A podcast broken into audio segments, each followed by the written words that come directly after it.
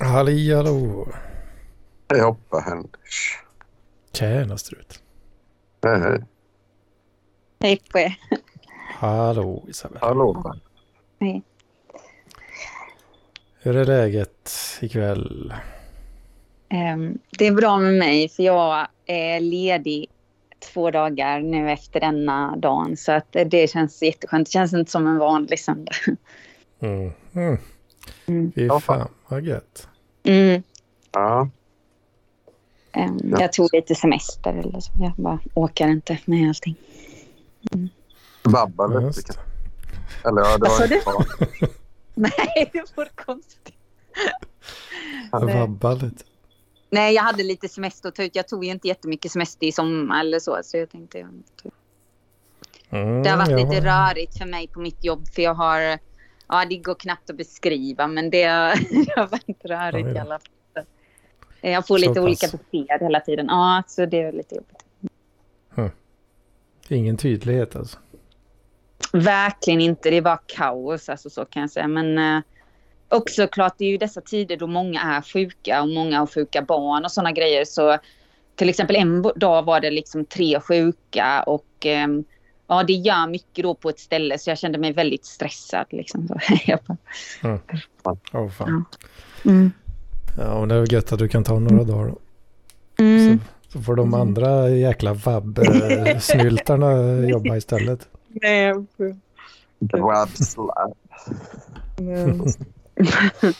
är det med då? Hur är det med? Ja, jag har bantat rätt mycket så här. Jag bantat? Ja, eller så transgender. Visst att vi killar kan också banta. Ja, det är väl en... Precis, det har verkligen blivit, tror jag, ännu mer i detta samhälle så, alltså ännu mer press på er med så, alltså, det är väldigt... Ja, nej, men lite mer seriöst, jag märkte att nu har jag haft mycket tid och så här, så då har jag läst på lite och då har jag kollat att man kan ju fasta, få bort lite olika grejer, det är rätt bra för kroppen att göra det någon gång. Och jag var van av att äta väldigt, väldigt mycket mat, alltså... Nu har ju du bara träffat mig en gång och den som lyssnar kanske har träffat mig fler gånger, men jag har kunnat äta så här typ 7000 kalorier per dag och sådana grejer. Så här. Och, ja, det är mycket. Alltså. Ja, det är mycket. Ja. Okej, jag vet inte hur mycket det är. Jag har verkligen noll koll på sånt där. Så är jag. Ja, men det är ungefär motsvarande för, ja, vad blir det? Typ 3 pizzor. 3... Ja, 3 pizzor om dagen. Ungefär. Men mycket ost. Ja, jag skulle säga 4 vanliga pizzor. 4 vanliga pizzor per dag. Men är det verkligen så mycket om det är det enda man äter då? Är det det alltså? Eller jag menar, jag vet ju att det inte är nyttigt såklart. Nej, men det är lite så här att jag tror jag läst på lite. Jag har ju lite mycket tid alltså. Det kanske inte att märks, men då har jag grubblat på det liksom att fan alltså hur äter man nyttigt liksom för att och då kan det vara en sån grej för att äta små portioner fasta och det hjälper ju lite då för att alltså, typ cancer och sånt liksom och andra äckelpäckor och sjukdomar det är ju, då är det bra att få bort alltså, ja, förnya hudcellerna celler liksom. Så. Leverfett sådana grejer ja, exakt okay, ja, det finns ju lite sådana knasiga grejer så men ja. Är det intermittent fasting? Ja. Ja, det är det liksom. Ja, precis. Och sen hålla nere matintaget till alltså några dagar 1000 kalorier, några dagar 2000 kalorier, några dagar i princip ingenting liksom så här. Men hur känner du? Ja, förlåt. Ja, men, men jag märkte att först var ju det väldigt jobbigt liksom. Jag höll på att bli helt sjuk i huvudet av att inte kunna äta så mycket som jag har gjort tidigare. Men sen så gjorde det att det försvann ju rätt många kilon då, liksom så här. Och sen så, det har väl lite andra effekter så här, men överlag rätt bra grejer. Men det är ju det lite att jag är hungrig hela tiden. Men ja. Jag har väldigt låg kroppstemperatur också. Så nej, det... Men herregud. Det jag tänkte säga var, alltså, du är inte rädd, för du verkar ju ändå vara en person som kanske har lite självdestruktivt i det så här, alltså, du är inte rädd att det liksom spårar ur så att det är lite riskfyllt att hålla på så där eller med maten och... Jag har kollat av det med näringsvärden och så. Det fattas faktiskt inte så mycket. Nej, jag menar inte så. Jag menar det mer riskfyllt rent psykiskt. Att man kan bli väldigt sådär, besatt av det, känns det ju som. När man väl börjar tänka väldigt mycket på det. Men, jag vet inte vad jag tänkte. Nej. Jag tänkte mycket på att man skulle äta nyttig mat liksom, men jag äter ju för mycket. Det är egentligen det låter som något annat, nu känner du inte det med, men att jag har kunnat äta jävligt mycket mat alltså. Och då tänkte jag att men nu får jag väl köra någon agenda som gör att man får lite mindre mat i sig. Och det hade väl en del bra i. Men nej, det låter bara jobbigt att vara hungrig hela tiden i alla fall. Jo, men vill man vara fin får man lida på. Men käkar du mycket kolhydrater och sådär? För det märker jag stor skillnad på faktiskt. Att man blir ju jävligt mycket mer hungrig om man bara äter. Ja, precis. Alltså men pasta och sånt, att man äter sig proppet på detta och så blir man hungrig igen. Ja. Nej, men jag har kört mycket så här, alltså, typ nötter och liksom väldigt små portioner med pasta och sånt liksom. Och det är mycket badda in allting i olivolja och sånt där. Liksom. Ja, men det nötter och olivolja, det låter som smalmat. Ja, det är det.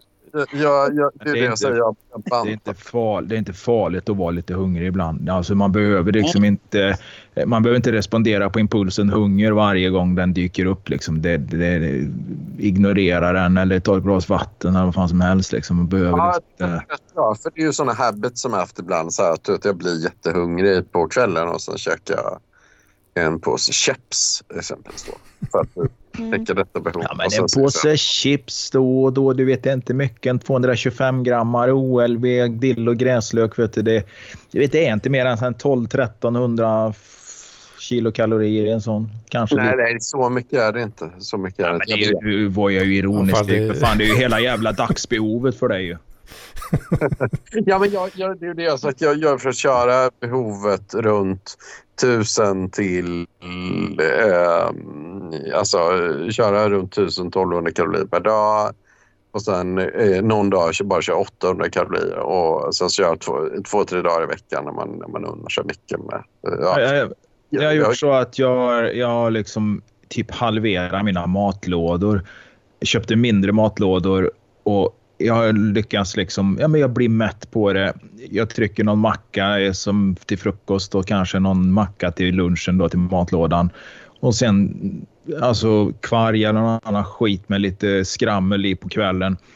Och något ägg då, lite äggröra. Alltså fan, jag har ju gått från 96-97 kilo. Jag vägde mig igår, vägde jag så här 86,5 eller något liksom. Så att jag tycker ju inte att jag är missundsam mot mig på något sätt, för jag käkar ju godispåsar på helgerna och sådana grejer, men det är bara just de här viktiga grejerna som är varje dag liksom, istället för att trycka en hel jävla matlåda som är på 1,2 liter full med pasta och korv eller något, va? Det funkar ju inte. Och då har jag ett fysiskt jobb liksom. Jag cyklar liksom, så här 20 mil, 25 mil i veckan liksom. Jo, men exakt, alltså, för man behöver ju inte så jävla mycket liksom, det är att man bara har den vanan, och det är väl det jag läst på lite, det som någon professor som har kört om detta, att just att fan, man har ju den vanan, man är ju skolad i att man ska äta tre mål mat om dagen liksom. Och sen så, men nu är ju mat så billigt så det blir lite snacking emellan också liksom, lite, och det är ändå jävla märkligt liksom, att kost som är så som vi har liksom hållit på med ända sen sen vi var alltså, jag har alltid ätit så kommer det nya rön varenda jävla år. Det kommer nya professorer. Ja, vi är ju vana att äta 3 gånger, men nu nya undersökningar visar. Och sen kommer nästa. Ät 18 gånger om dagen så går du ner i vikt. Och så här håller det på liksom år efter år efter år. Men det enda som funkar är att du är på energiunderskott. Sen spelar det egentligen ingen roll vad du äter. Men det gör det. Men alltså, ligger du på energiunderskott på hallonbåtar så kommer du till slut att gå ner i vikt. Du kommer inte må så bra. Men det där har vi vetat om, och det är ju det man kommer fram till vartenda jävla år. Det är liksom, den här dieten är bäst. Och allt det här, va? Ja, men det finns många sådana dieter, ja, precis, men dieter i allmänhet är ju så här, för netto blir det ju vanor. Netto blir det ju liksom, men det är ju som man sa, de allra flesta har en vana att man ska äta 3 mål om dagen. Liksom. Ja. Och så gör man det hela tiden, men utöver det så, det är gött att... Jag vet ju folk som äter 1 gång om dagen, alltså som äter såna här one meal a day, vad kallar de sig då liksom för den dieten. Det är ju inte en diet i sig, va? Men de äter 1 gång om dagen, men då äter de jävligt mycket liksom. Ja. Och sen har det spelar ingen roll. Kontentan av det hela är liksom i slutändan, om det nu så handlar om att gå ner i vikt, så handlar det om att du är på ett energiunderskott. Varken mer eller mindre liksom. Det finns inget annat. Du kan inte ligga på energiöverskott och gå ner i vikt. Så att det ät mindre än vad du gör av med, så kommer du gå ner i vikt. Och det kommer nya professorer, nya böcker. De gör pengar på det här, för människor är så desperata om att gå ner i vikt. Men du har helt rätt i det. Men jag bara tänker, jag menar du Mattias, tycker du väger för mycket? För jag träffade ju dig och jag tyckte inte det. Eller nej, alltså jag gjorde det under en period för typ. Jag var uppe på alltså tekniskt obesity. Så har jag ju fått ner det liksom genom 2019 har jag ju gått ner typ 1 eller 2 kilo i veckan så nu är ju inte det. Och även när jag var smockfet så vet jag inte hur mycket det egentligen påverkar det, men det är ju mer att man alltså, jag märker att jag mår mycket, mycket bättre när man har fått bort rätt mycket av detta. Ja, nej, men jag förstår då. Nej. Och sen så är det ju, som jag sa igen då, liksom, som den professorn sa, att fan, alltså, man har ju vanor med mat och då är det lite... Ja, man, då är det väldigt bygget. Ja, behöver man 7000 kalorier, liksom, det är lite så här... nej, det gör man inte egentligen, liksom. Alltså, och då är det... som allt annat, man har börjat ha en vana något år, liksom, som man tycker är bra. Så att, men mat är ju också, så att det är ju väldigt gott. Det är det. Det har aldrig riktigt varit ett problem under människans historia, va? Att man har kunnat äta för mycket på det sättet som vi kan idag. Då. Nej, precis. Så det finns ju liksom inga naturliga bromsar riktigt för det där. Nej. Ja, det är ju knappast svält som drabbar oss den här delen av världen, oavsett hur taskigt ekonomiskt vi har det egentligen. Och det kan man väl då hoppa in på Lena Anderssons debatt om gröt. Där med att människor sa att de inte hade råd att mätta sina barn, och alla fattar det här tokfel. Alltså även om du går på socialbidrag, alltså du har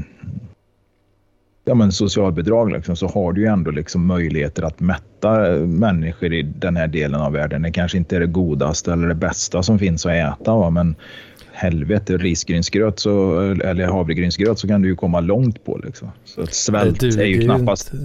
Det duger ju inte med Eldorados sockrade flingor, vet du. Nej, det gör ju inte det. Nej, men svält är ju inget som kommer att behöva drabba oss här liksom. Jag tycker det finns väldigt mycket åsikt om det där, jag vet inte riktigt. Jag känner nog att, som jag säger, alltså jag har träffat så många som har det väldigt tufft ekonomiskt. Så att jag tycker väl att, sen så tycker jag det blir larvigt när någon privilegierad person börjar liksom föreläsa om vad som är bra och ge sina barn till att äta och så. Alltså det blir fast det var väl inte riktigt det hon menade. Hon menade ju att ingen ska bli på hungrig. Hon menat, men, ja, men det och det, hon är ju lite aspig på det sättet. Ja. Alltså, så att, vadå hungra? Det finns ju havregrynsgröt. Ni behöver ju inte dö av hunger. Och där har han ju rätt, men det är ju inte så jävla kul att käka havregrynsgröt, det fattar väl jag med. Men det är ju just det här liksom att det här, vad heter det, att barn skulle svälta i det här landet, det är liksom högst osannolikt liksom.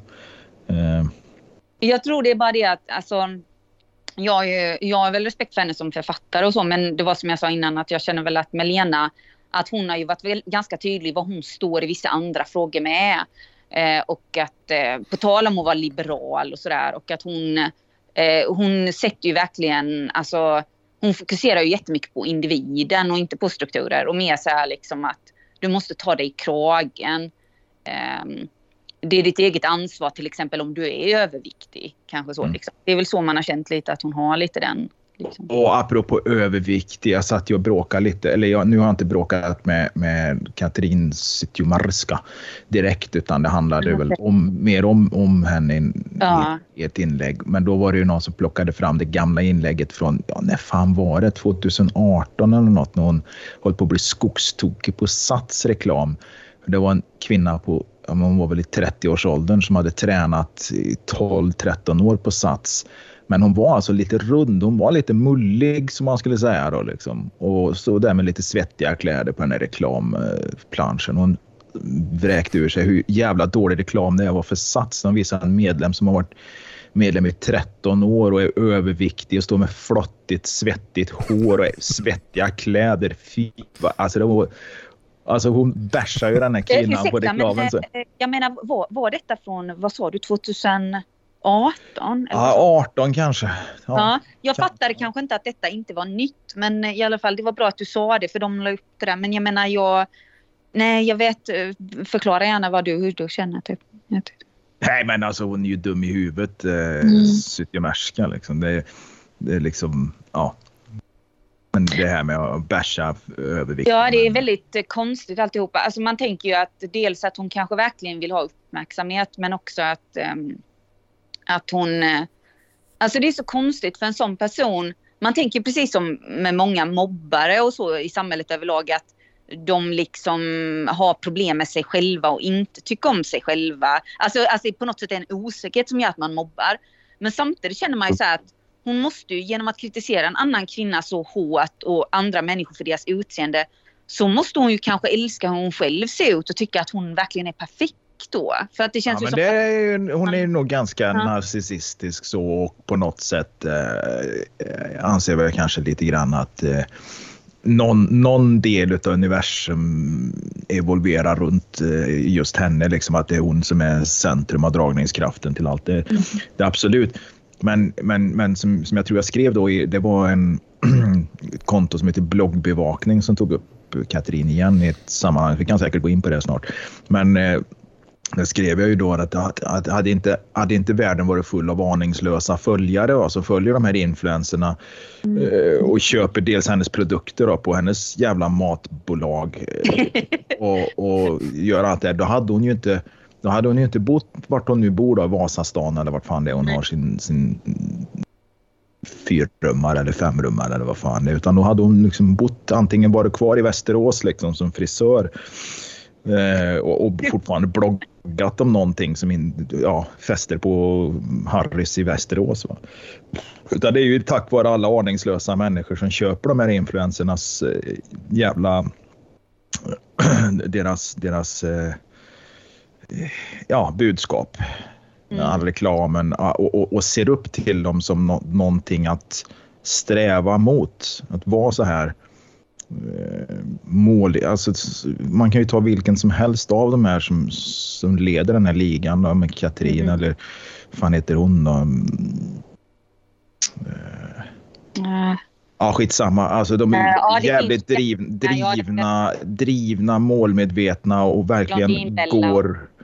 Ja, de skulle ju liksom kunna gå över lik för att nå sina mål, och den drivkraften får man väl kanske beundra på något sätt. Men här har ju deras drivkraft kommit fram tack vare aningslösa människor som köper det här konceptet och vill vara så här liksom. Det, Så man, jag vet inte riktigt vem man ska skjuta här, liksom, massan som följer dem, eller om man ska skjuta ledaren. Va?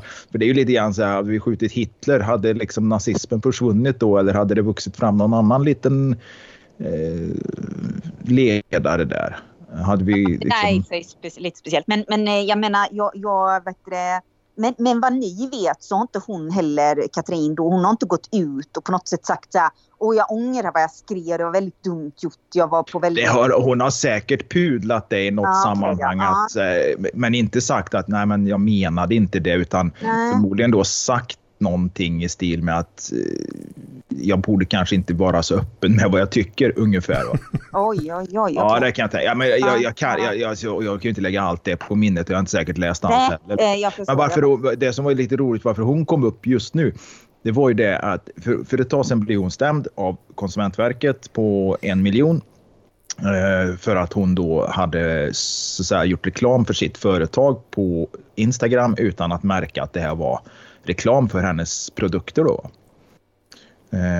Och det där har ju pågått i några år. Och hon har fått påpekanden och varningar. Och hon är ju som ett sån här högstadietjej, va, som tror liksom, ja men jag tar bort inlägget då. Och så tror hon att det är bra, va. Det är lite grann som, ja men förlåt jag glömde. När det kommer till liksom, har du gjort läxan? Nej, förlåt jag glömde. Ja, fast det hjälper ju inte. Du kan ju inte bara liksom komma undan med det. Då blev hon ju stämd på 1 miljon och fick ju snällt betala det här. Företaget tror jag betalade 750 och hon fick privat betala 250 000. Men det där är ju knappast något problem för ett företag som har tillgångar på någonstans runt 6-7 miljoner. Och hennes privata tillgångar har jag ingen aning om. Men det är nog inga problem för henne att bajsa fram 250 000. Och då är det så att jag har inte riktigt koll på om Polar har lämnat in någonting eller hotat med någonting nu. Men hon använder musik i sina reklaminlägg. Du kan ju göra ett inlägg på Instagram och använda bakgrundsmusik till det.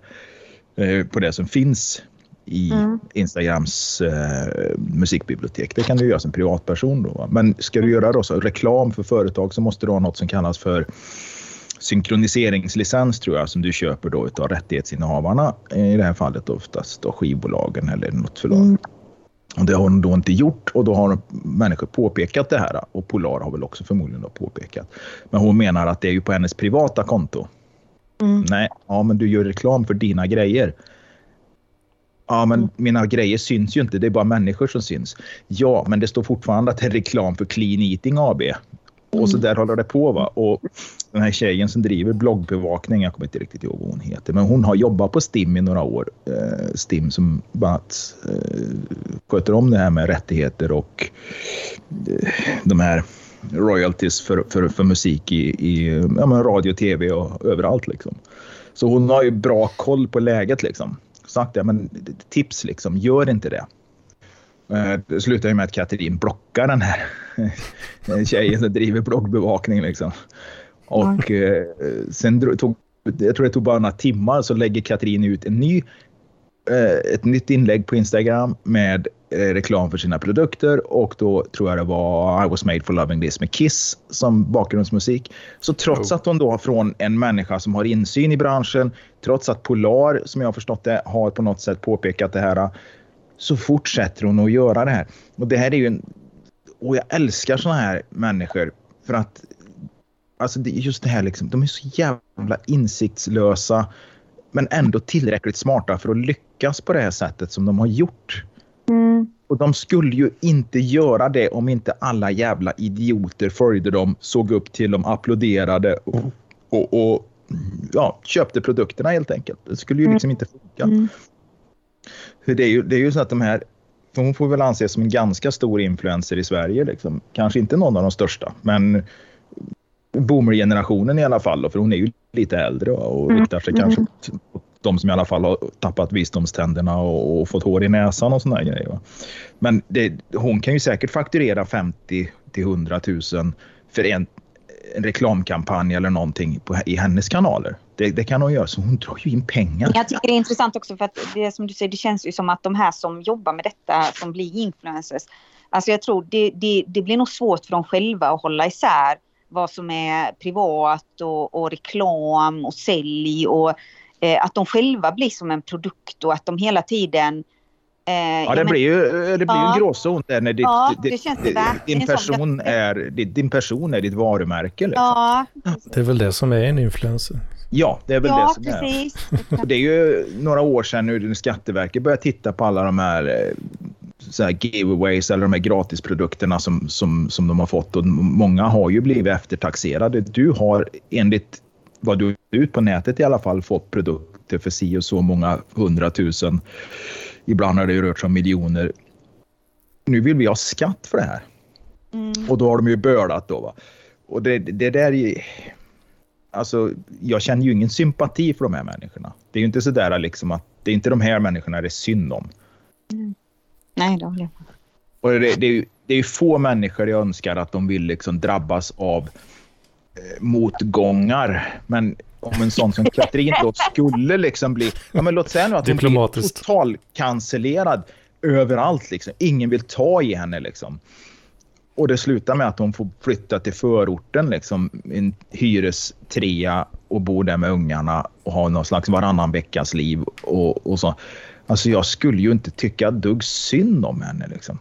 Nej, det förstår jag. Frågan är väl bara att jag tror inte hon... Alltså jag har svårt att tro vad är det som skulle göra henne mer ödmjuk. För hon påminner ju verkligen om fanatiska, även liksom vissa högerextrema personer och vissa personer. Så att hon är ju väldigt så här, hon är ju helt övertygad om att hon har rätt och hon har ju väldigt mycket konstiga idéer. Och det känns som att det är präglat av hennes uppväxt. För jag minns någon gång för länge sedan att hon sa att hennes pappa var ju väldigt sådär, alltså låter ju väldigt lik hur hon själv har blivit, verkligen så här, väldigt sexistisk och väldigt sådär bara du måste tjäna pengar, du måste jobba typ så här, verkligen. Skinn på näsan. Ja, verkligen, precis. Skinn på äggstockarna. Nej, men det alltså hon alla de här är ju väldigt hårt drivna, målmedvetna. Mm. Och det var ju också då ett annat i det sammanhanget som jag verkligen måste ta upp, som jag tyckte var aproligt. Vad heter hon då? Nu ska vi se vad det är nu. Det märkliga är att det oftast är kvinnor, men det har ingenting med min misogyni att göra, utan det är bara för att jag... Carolina Gynning, va? Hon hade på sig, det här går dock tillbaka till 2018 också, hon hade på sig en pälsmössa på några lite sådana här selfies då, och fick ju skit för det då, för att hon hade en pälsmössa på sig. Ja. Och, men då förklarar hon ju att den här hade hon ju ärvt av sin mormor Britta Gynning, som var den coolaste mormorn i stan, va.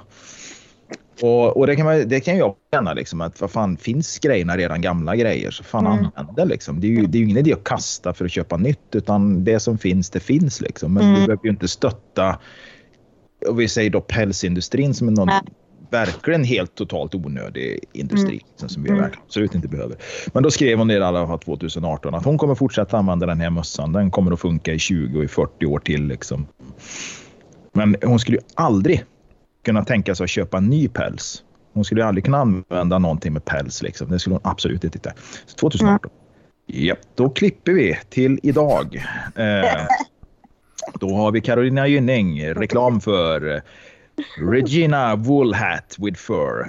En pälsmössa för 4 995 kronor. Och sen har vi... sen har vi Nigel Preston Night Snow Princess Long Jacket with Mixed Sheepshin Sleeves. Och visst, fårskinn, det kan man ju tänka liksom, de är slaktade och ätna då, men det är ofta lammskinn eller någonting. Och det är ju fortfarande så att på något sätt en del av pälsindustrin, när man liksom på något sätt exploaterar djuren på det här sättet. Nej, men det är hyckleriet och det här, det liksom, mitt förakt för den här typen av elit växer ju liksom. Alltså det jag inte kan förstå är ju hur orkar de med och liksom få skit från boomers i Värmland dagarna i ända liksom. Jag tänker väl också där, det måste påverka. De försöker bara kränga lite jävla pälsmössa, och så kommer det någon jävla värmlänning där. Ja, men nu har inte jag varit på Carolina Gynning. Jag var ju på Katrin där då, när hon höll på med det här med Konsumentverket, och jag verkligen talade om för henne vad jag tyckte, och att jag tyckte inte synd om henne. Och då kallade hon mig för lilla gubben. Det tyckte jag var sött. Carolina Gynning är ju en annars en sån här som är otroligt hårt driven, målmedveten. Ja. Att skulle hon vara politiker eller någon form utav extrem fascistisk ledare så hade hon blivit tjej-Hitler. Det hade hon ju blivit. Jag tror hon var nog målmedveten redan den dagen hon blev inkastad i Big Brother någon gång på 90-talet. Va? Då hade hon ju liksom förmodligen siktet inställt på världscupen där, va? Jag ska inte bara till världscupen, jag ska ta guld i OS, va? Och hon har ju liksom... Nej, men alla de kvinnor du nämner är ju väldigt sådär, alltså jättetuffa så verkligen. Och det är just det. Då får man ju tåla desto mer tycker jag. Alltså, men grejen är väl att ja, som sagt, det är verkligen det jag tänker mycket det här också, att vissa som då de fotar och filmar allt de gör och sådär, att det blir väldigt sådär konstigt att de inte kan vara i nuet och uppleva stunden, ungefär som du vet människor som går på konsert och filmar hela jävla konserten eller så. Ja, just det. Att för mig känns det väldigt såhär helt fruktansvärt slitigt. Alltså på det sättet känns det liksom som det värsta jobbet i världen. Typ, för att jag vill kunna uppleva en stund med en person utan att det hela tiden liksom ska liksom, skrivas ner eller, liksom, eller filmas eller så. Liksom. Ja, stå någonstans långt bak på en Lars Winnerbäck-konsert. Liksom. Du kommer ju bli bländad av ungefär så här 8000 telefonskärmar som hålls upp i luften för att alltså, filma. Jag ser inget. Jag har liksom så här 18 000 lumen LED-skärm i blicken liksom.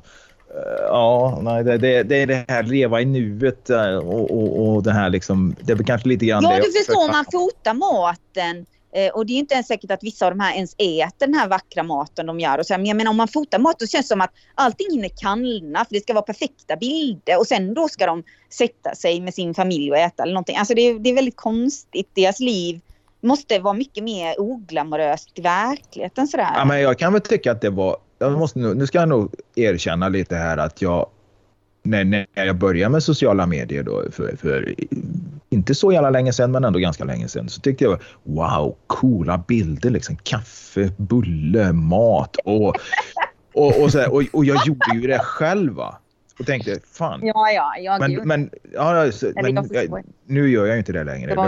För nu har jag ju liksom, alltså, på något sätt så var det liksom, man nosar ju bara lite på den där, på ytan av det där, wow, vilken cool grej liksom. Det kan man ju visa lite grann vad man äter. Och sen så bara, nej men alla gör ju det. Men vad är det? Sluta nu, vi behöver inte göra det. Måste vi göra det varje gång? Alltså, för du kan ju inte gå på en restaurang och så ser du kommer servitrisen kommer ut med ett par tallrikar till ett bord. Bägge två tar upp sina telefoner och fotar maträtten. Alltså det är 9 gånger av 10 det händer liksom. Mm. Och nej, alltså, vad fan? Jag höll på med det själv, men kanske inte varje gång. Ja, nej, det är säkert det. Men det var ju liksom på något sätt så där, så att nu det har ju verkligen liksom utvecklats till någon form utav förakt för det här, för den här traditionen och fota sina grejer liksom. Men däremot så tycker jag ju att det ser jävligt roligt ut att fota mat och sånt som fotograf. Alltså jag kan ju tycka att det är jävligt intressant rent estetiskt att göra en bra matbild till exempel.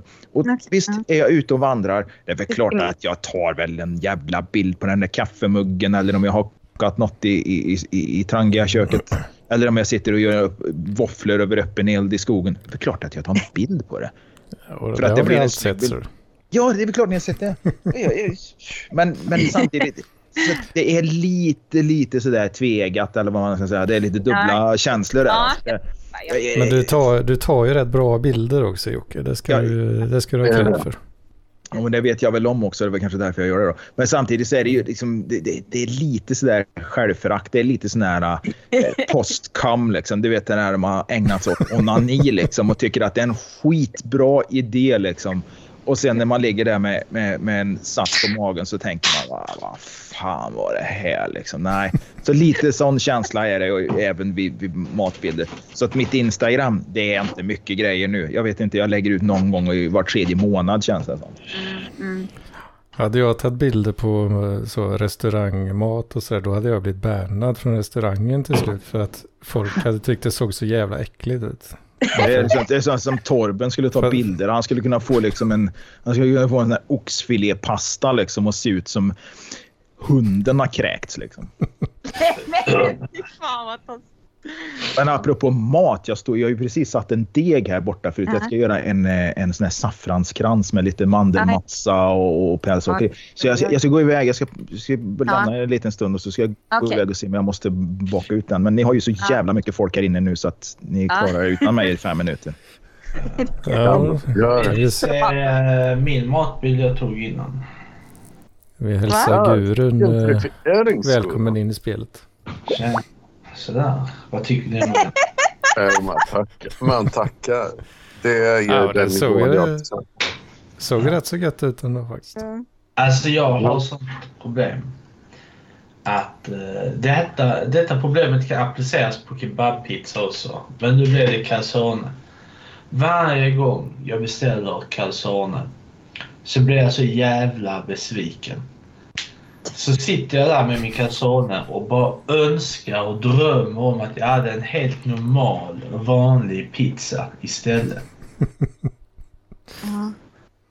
Får inte ni det?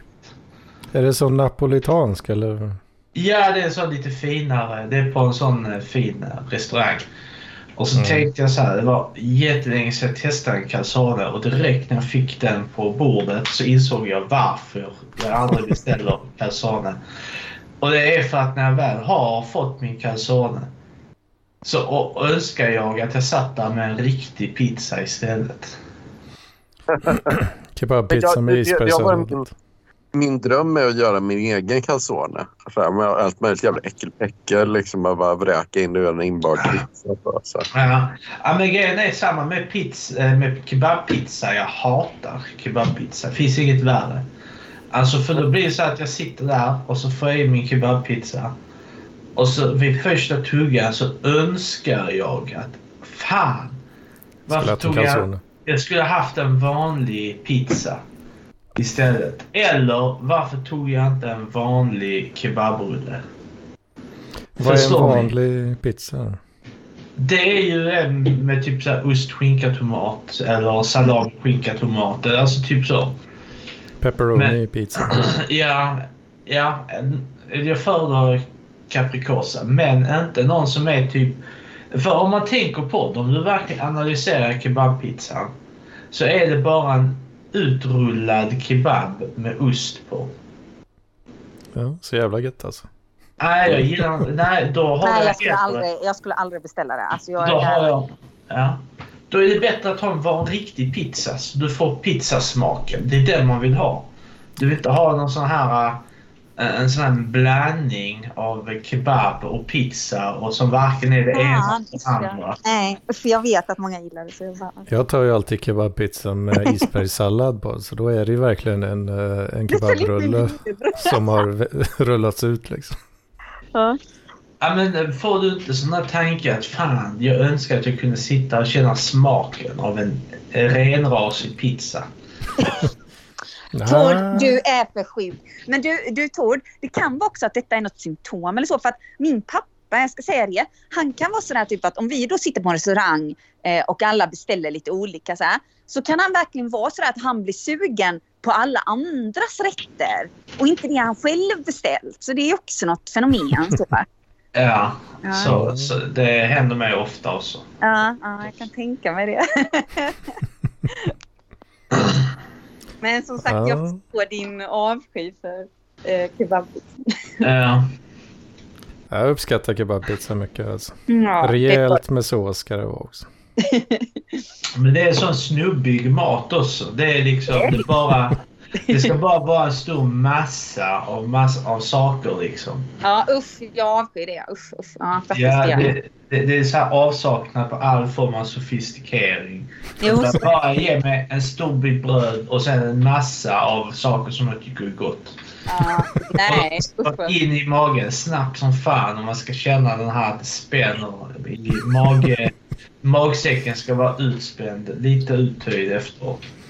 Du gör mig så hungrig, Gurun. Alltså. Men jag trodde vi skulle prata om jul idag, men ingen vill göra det. Det är för tidigt, eller? Nej, det är första advent. Alltså, men... Ja, just det. Vad finns det att säga om jul?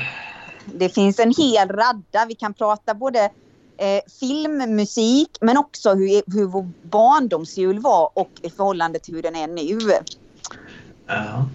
Ja. Alltså, en grej som jag förknippar barndomsjul med... Mm.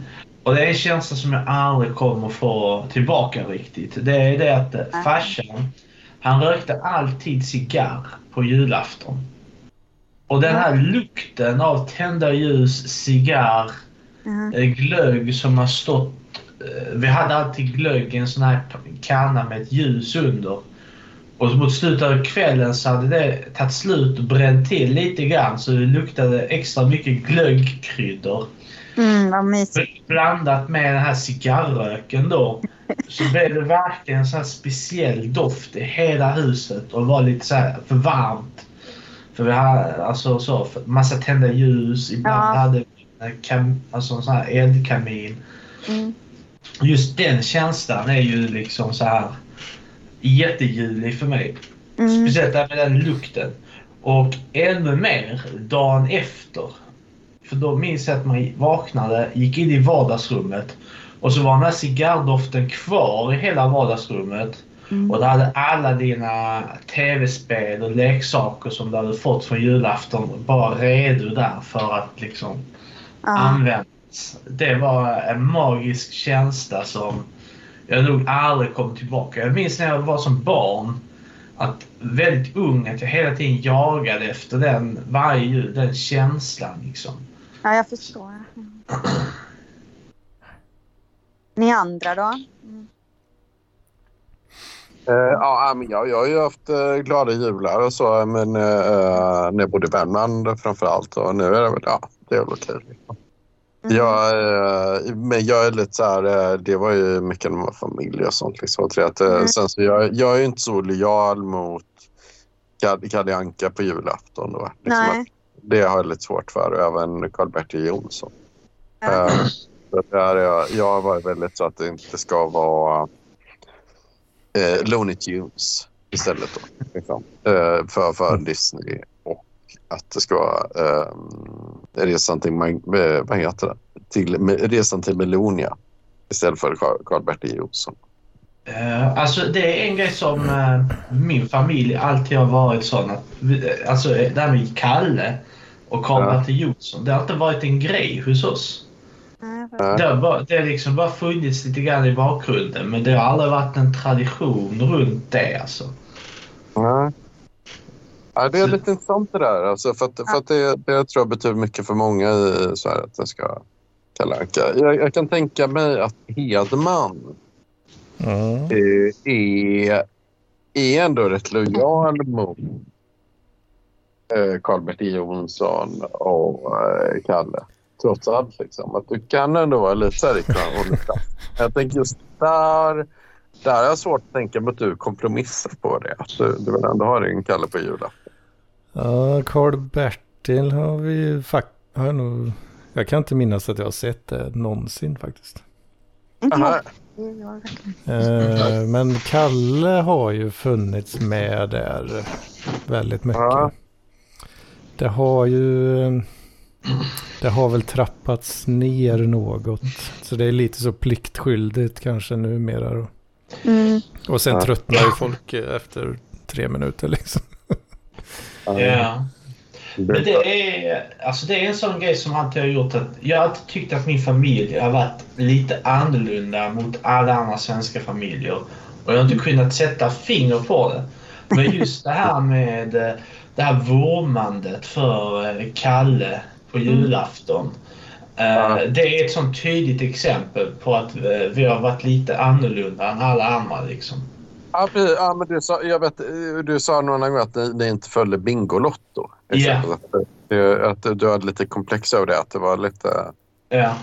Hopparna var på det så här i skolan, så att de inte var med på något sätt bingobärra eller sådär liksom. Uppesittarkvällen den 23, menar du? Ja, det var en grej vi inte gjorde liksom. Nej. Alla hade som grej. Det kunde väl hända, det var nog inte varje år, men det hände väl några gånger att vi kollade på det. Ja. Framförallt kanske lite längre. Ja. Men vad beror det på, Tordas? Är det för nu har vi pratat om det privat, men är det någonting med att dina föräldrar, eller liksom, för sådana här grejer sprids ju rätt ofta så här i, alltså, just så här memetics, alltså att någon börjar göra och så börjar alla göra det liksom, så på något sätt som... Vad menar du? Ja, nej, varför din familj inte ägnar sig åt de här svenniga grejerna? Liksom. Så. Alltså jag tror två delar. Min morsa är ju delvis uppväxt i Colombia. Och hennes familj var ju hälften dansk, hälften svensk. Och sen för det andra att min farsa var uppväxt på ett fosterhem, en bondgård. Så de båda hade inte så här typiskt svenniga familjer. Nej. Ja, just det. Nej, det är intressant. Okay. Så jag tror det är därifrån faktiskt. Mm. Ja, det kan det vara det. Det låter ganska rimligt. För det är ju många sådana där grejer är ju... Ja, jag vet när jag har bott i Danmark, det är många som är integrerade så här, liksom, i hjärnan som är väldigt danska, liksom, som i Sverige att man ska kalla på julafton. Eller ja, då, de har andra grejer så här. Men det är rätt intressant att du är, för då är du kanske lite mer ikonoklastisk där, liksom. Hur rör du det med det då, Isabella? Men du är lite så här, jag kan tänka mig att det ändå, okej, Kalle, ja, det ska det vara. Men sen kan du vixla Johanna, det är lite så här. Nej, men jag menar, jag är inte, alltså jag är en dålig efterföljare till min familj och sådär. Alltså också för att jag håller ju med dig, Mattias, att mycket är ju liksom familjeliv och sånt där som inte jag lever, utan men jag har ju verkligen, precis som ni kanske lite så, alltså jag har väldigt sådär underbara minnen av hela julperioden, eller hela vinterperioden, och liksom hur det var i skolan, att man fick pepparkakor och att hon sjöng sånger och tände ljus och sådär. Och sen att jag, när vi väl firade jul när jag var liten, så var det jättemycket folk, och det var verkligen så här som Fanny och Alexander på det sättet, liksom att det var extrem julkänsla. Alltså det kunde inte vara med julkänsla. Det var liksom allting som hade till. Alltså det var nötter, det var tomtar, det var gröt och mat och tända ljus och dans runt granen och liksom vuxna som blev glada och det var väldigt så här massa paket. Alltså det var 2 tomtar på olika ställen. Det var en tomte hos farmor då på dagen, och där såg vi Kalle och så.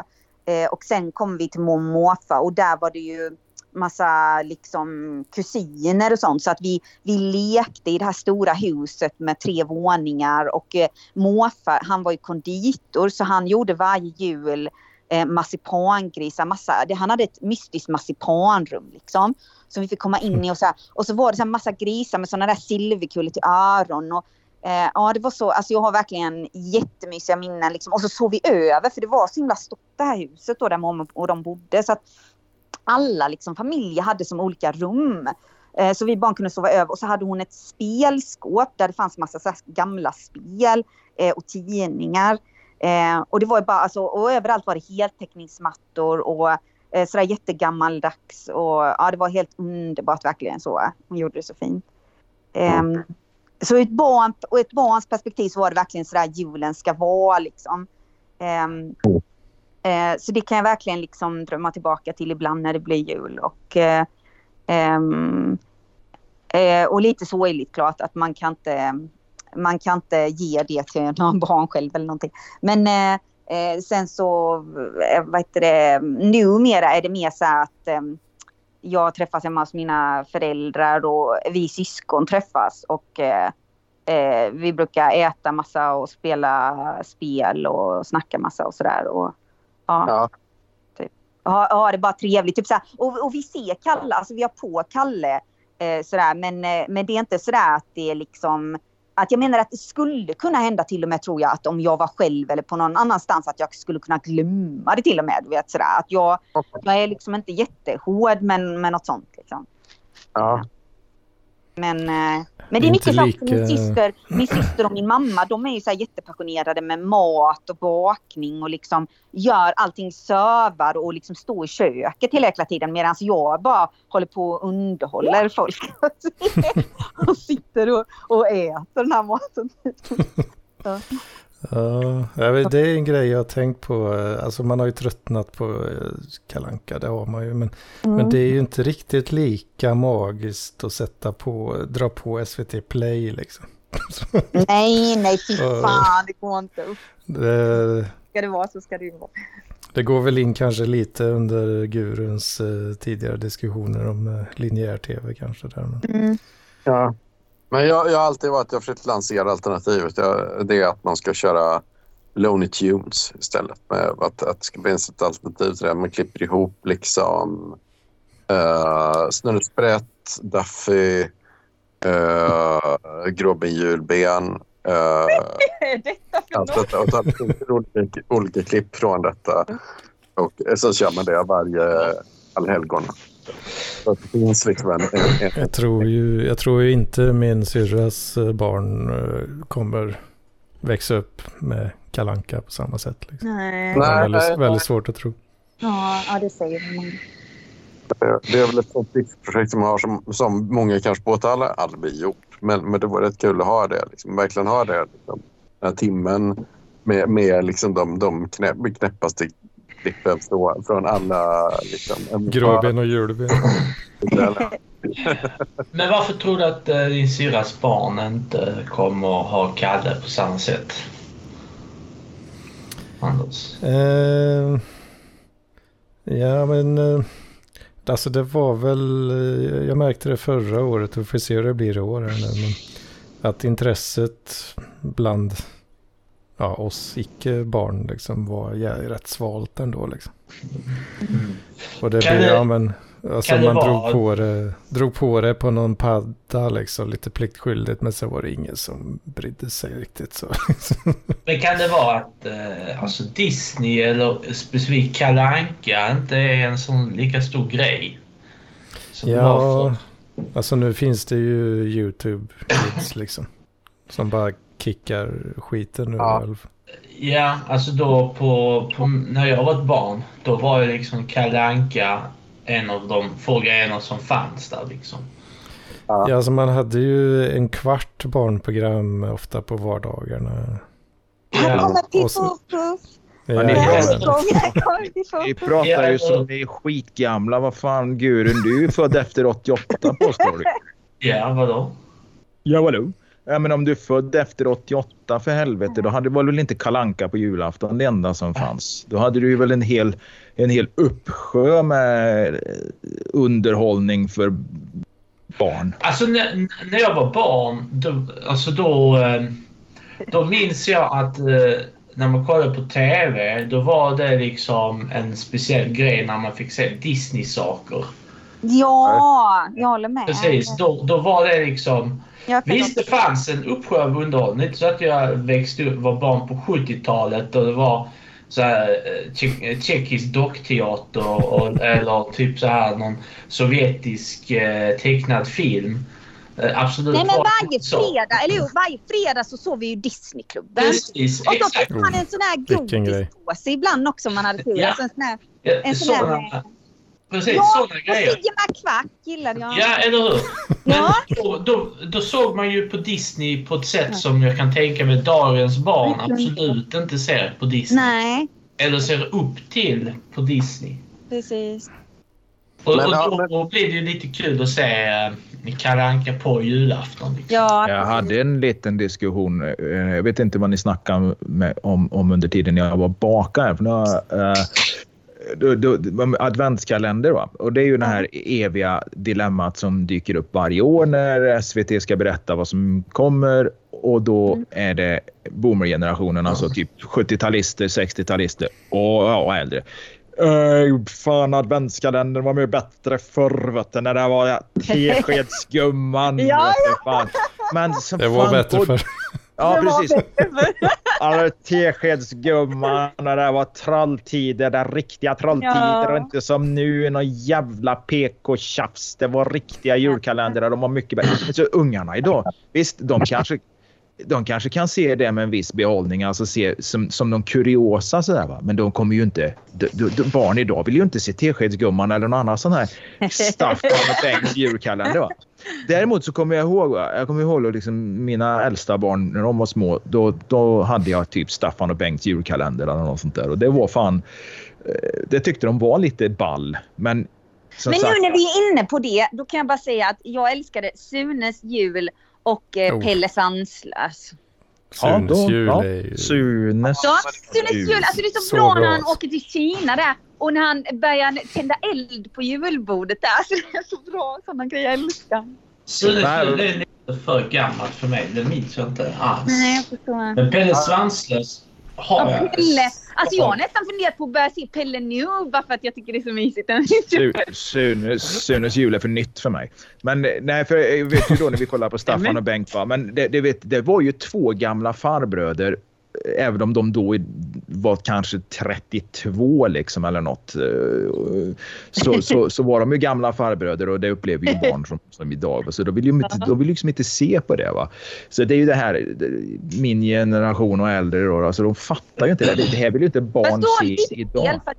Jag skulle säga till exempel, tror du inte att barn idag ändå kan gilla, till exempel om vi tar då Bullerbyn? Ja, men det är klart, ja visst, de kan gilla det, absolut, det är inte det, men jag tänker just som adventskalender eller andra sådana här regelbundna tv-program, barnprogram, för visst, de kan ju tycka det är lite ball med Pinocchio eller något sånt där, vad heter den där Televinken och sånt där, va? Men jag menar, de är ju så, man ska inte säga bortskämda, utan de är ju så vana med en helt annan kvalitet på barnprogrammet. Ja, men helvete, vilket jävla rumsdjur. Vad det är också. Huvudfanan är död. Va? Huvudfanan är död. Det finns ingen huvudfana i kulturen längre. Nej, okej. Ah, nej. Nej, men som du sa förr. Alltså, jag menar mainstream. Det finns ingen sån kultur längre. Utan allting är specialanpassat för dig som individ genom algoritmer och komplexa dataprogram. Så det finns ju inte samma stark så här, gemensam medieunderhållning som alla kollar på, eller en stor del kollar på, som man delar med varandra. Herregud, vad mycket rumsljud. Välkomna till podden. Gurun sitter på en kaklad toalett på Skärholmens station. men vad heter det? Säg mannen som tror jag duschade i förra avsnittet, var det inte det som gjorde det? men i alla fall, nu tänker jag att vi kan prata lite om filmer också, för att det är vissa filmer, de kan inte kallas julfilmer, men man tycker ju att de är så vintriga och mysiga. Och då tänker jag på Edvard Scissorhands, och jag tänker på den här... Jag tänker också på serien Ally McBeal, för där var det ofta så här snö och hon gick i Boston, typ så här.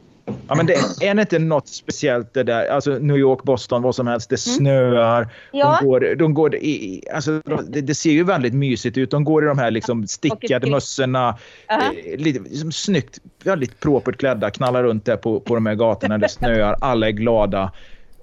Och sen går de in på något jävligt mysigt café. De får en cappuccino som är stor som en skurhink, va? Och toppad med grädde och jävla krossad pepparkaka. Och de sitter och är så jävla mysigt. De går och köper lite böcker i någon bokhandel liksom. Men verkligheten, vad fan, åkte till en storstad i december liksom. Fan, det är slask, regnigt, 4+grader. Det finns inte en bokhandel för ingen jävla köper böcker längre. Alltså, om det är någonting... Men om det är någonting som Amerika på 90-talet kunde åstadkomma, så är det ju den julkänslan som fanns i vissa filmer. Jo, Ensam hemma till exempel. Jag tänkte säga Ensam hemma. Jag tänkte säga en som inte är en typisk julfilm. Det är Mighty Ducks. Ja, just det. Finns en. Hockeylaget. Ja. Jag snackade med en grabb idag, vi var ute och köpte lite julprylar, jag tänkte jag skulle slänga upp en julgran här, så jag var på loppis och köpte en julgransfot och lite kulor, men då snackade vi filmer i alla fall, för han och barna brukar ju se på julfilmer när det drar sig mot jul, Och då var det en som kom upp då, det var ju päron till farsa fira jul, va? Ja, och... ja. Men alltså jag, det är ju sådär, jag vet ju liksom hur fan det blir när de sitter och kollar på filmer. För det är ju mamman då som ofta vill se de här filmerna. Det är Grinchen, det är päron till farsa. Jag vet inte, kanske Tomten är far till alla barnen och sånt där. Då, va? Mm. Det går 12 minuter, sen sitter till och med morsan och scrollar på telefonen. För de har sett de här jävla filmerna så många gånger, va? Så ja. Men jag håller med, jag håller med dig, Isabella, där om just den här lite amerikanska julstämningen. Att den kan, det kan vara... Det finns något i det där liksom... Mm. Ja... Jag kan se liksom och känna, längta lite, nej fan. Nu, alltså sist jag pratade film i den här jävla podden så blev jag ju så förbannat sågad i chatten, va? För att jag var en sån jävla tunt som inte gillar 80-tals action och sånt där, va? Så att egentligen borde jag hålla käften när det kommer till film. Annars så kommer den där jävla kuken Erik och trycker ner mig liksom. Men han ska bara ha en fet jävla smäll, för han är ta med fan det minst manliga som går i ett par skor. Vi behöver någon som trycker till det lite, Jocke. Men vad är detta? Nej men alltså en annan film som man inte får glömma när det är juletid, men det är mer Lucia än jul, känns det som. Och jag har sett den säkert 30 gånger. Blackjack. Ja, Reine Brynolfsson som bränner ner i Gävlebocken, va. Alltså det är så ja. Johannes Broste, glesbygdspolis. Och ja, det är en underbar film. Helena Bergström sitter och gråter lite grann, är lite otrogen, vänsterprasslar lite med den och den. Det är så, ja, men den, samtidigt som den liksom är lite ångestframkallande på något sätt, så är den ändå liksom, fan, det här är Sverige. Men vad tycker ni om den där då? Den som är ganska socialistisk, eller man ska, eller It's a Wonderful Life med Capra, eller han... It's a Wonderful, den har inte jag sett. It's a Wonderful Life, den är ju så här klassiker, svartvit. Det är ju lite som den här Scrooge-grejen, att det kommer en, vad ska man säga, en ängel eller någonting som i hand. Så handlar det ju om det här med att ha ont om pengar och sådana grejer. Och girighet och sådär. Ja, det är en tidig variant. Ja, jag googlat den. Det är en tidig variant på Scrooge. Ja, tack. Jag är inte så kunnig så, men ja. Mm. Den tycker jag är jättemysig, så jag tänker att jag ska se om den nu kanske. Mm. Får jag säga något? Ja då. Jag förlorar. Nej, men jag vill rekommendera Trading Places med Eddie Murphy, om ni har sett den, eller Ombytta roller. Det är min personliga favorit. Eddie Murphy är en uteliggare som då blir upptäckt av några rika affärsmän som slår vad om att de kan byta ut honom mot en yuppie i 80-tals New York då, liksom. Så att Eddie Murphy går från att vara uteliggare till börsmäklare, och den yuppie-killen blir då uteliggare. Kul livsstämning och ja. Men du, det är så roligt, för när du nämner det, när du nämner Eddie Murphy, så måste jag säga, har ni någon koppling till den filmen En prins i New York? För att jag vet att det är så här skämmigt, men du vet, det var typ en av mina favoritfilmer som ung liksom, så jag såg den typ varje vecka liksom. Jag var helt besatt av den. Och det är så roligt alltså, det är så här, du vet, det är alltid mycket så här, det är verkligen julstämning i New York, och lite det här hur att han är en kung han är en prins typ, så här, som är väldigt rik, och den kan vara lite så här, liksom, sexistisk och sånt i efterhand, men liksom, den är bara så underhållande. Alltså jag måste nog se om den med. Jag tycker jag älskar den. Ja, det finns ju det, your royal penis is now thing, det var ju.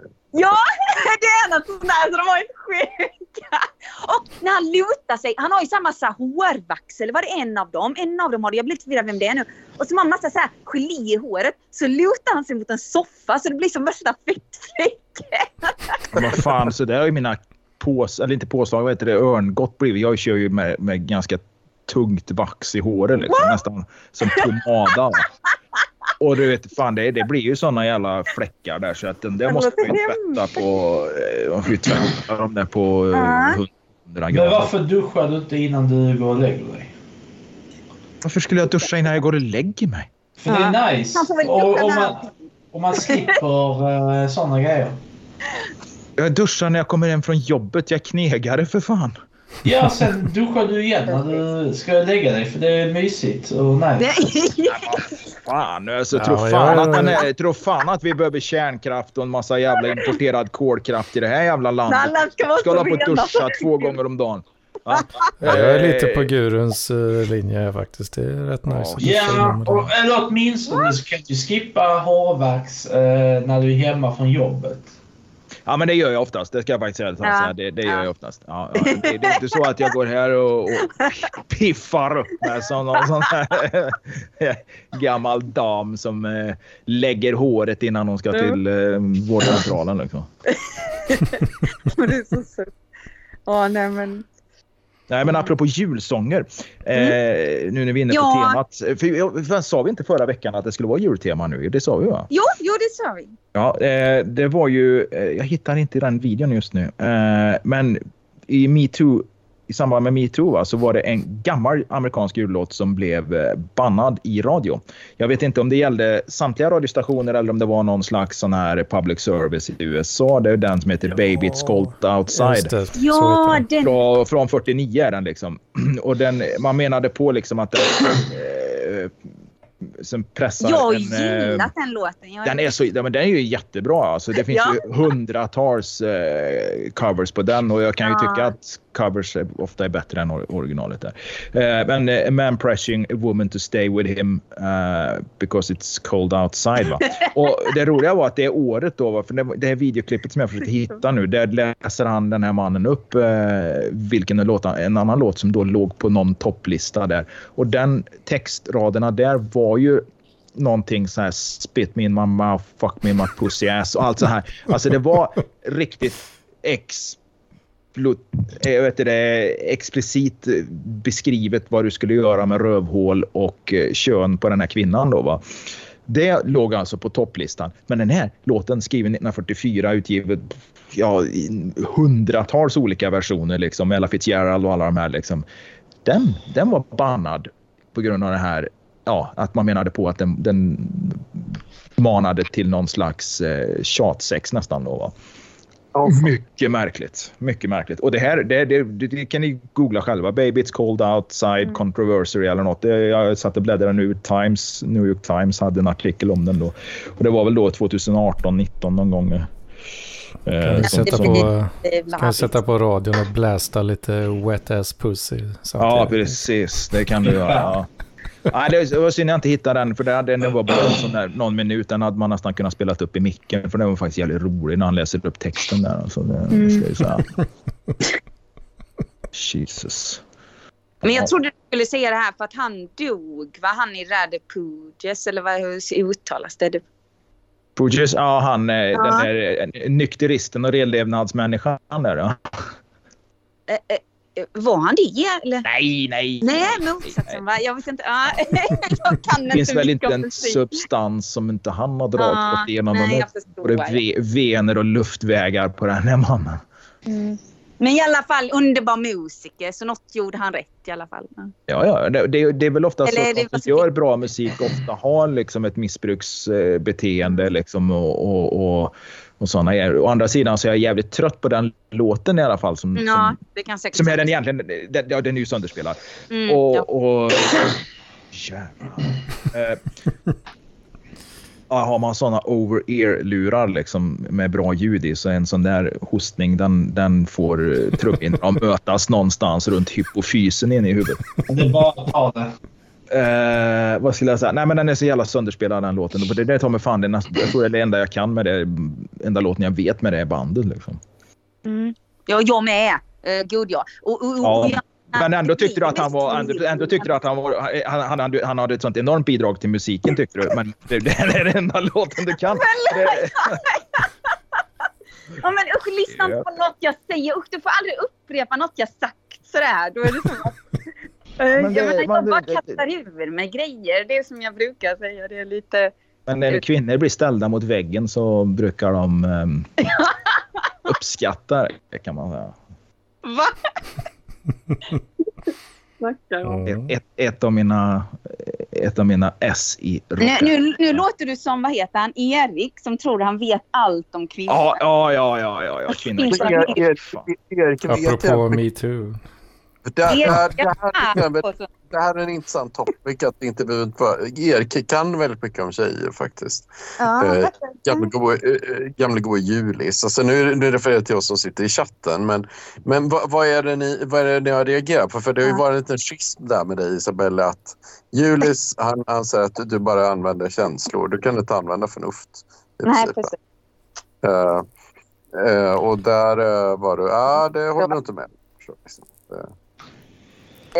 Nej, men jag håller med hur han upphöjer förnuftet sådär, där låter han väga, men sen så håller jag inte med honom om någonting, kan man väl säga. Och att han är väldigt sådär nu pratar jag ju om Erik.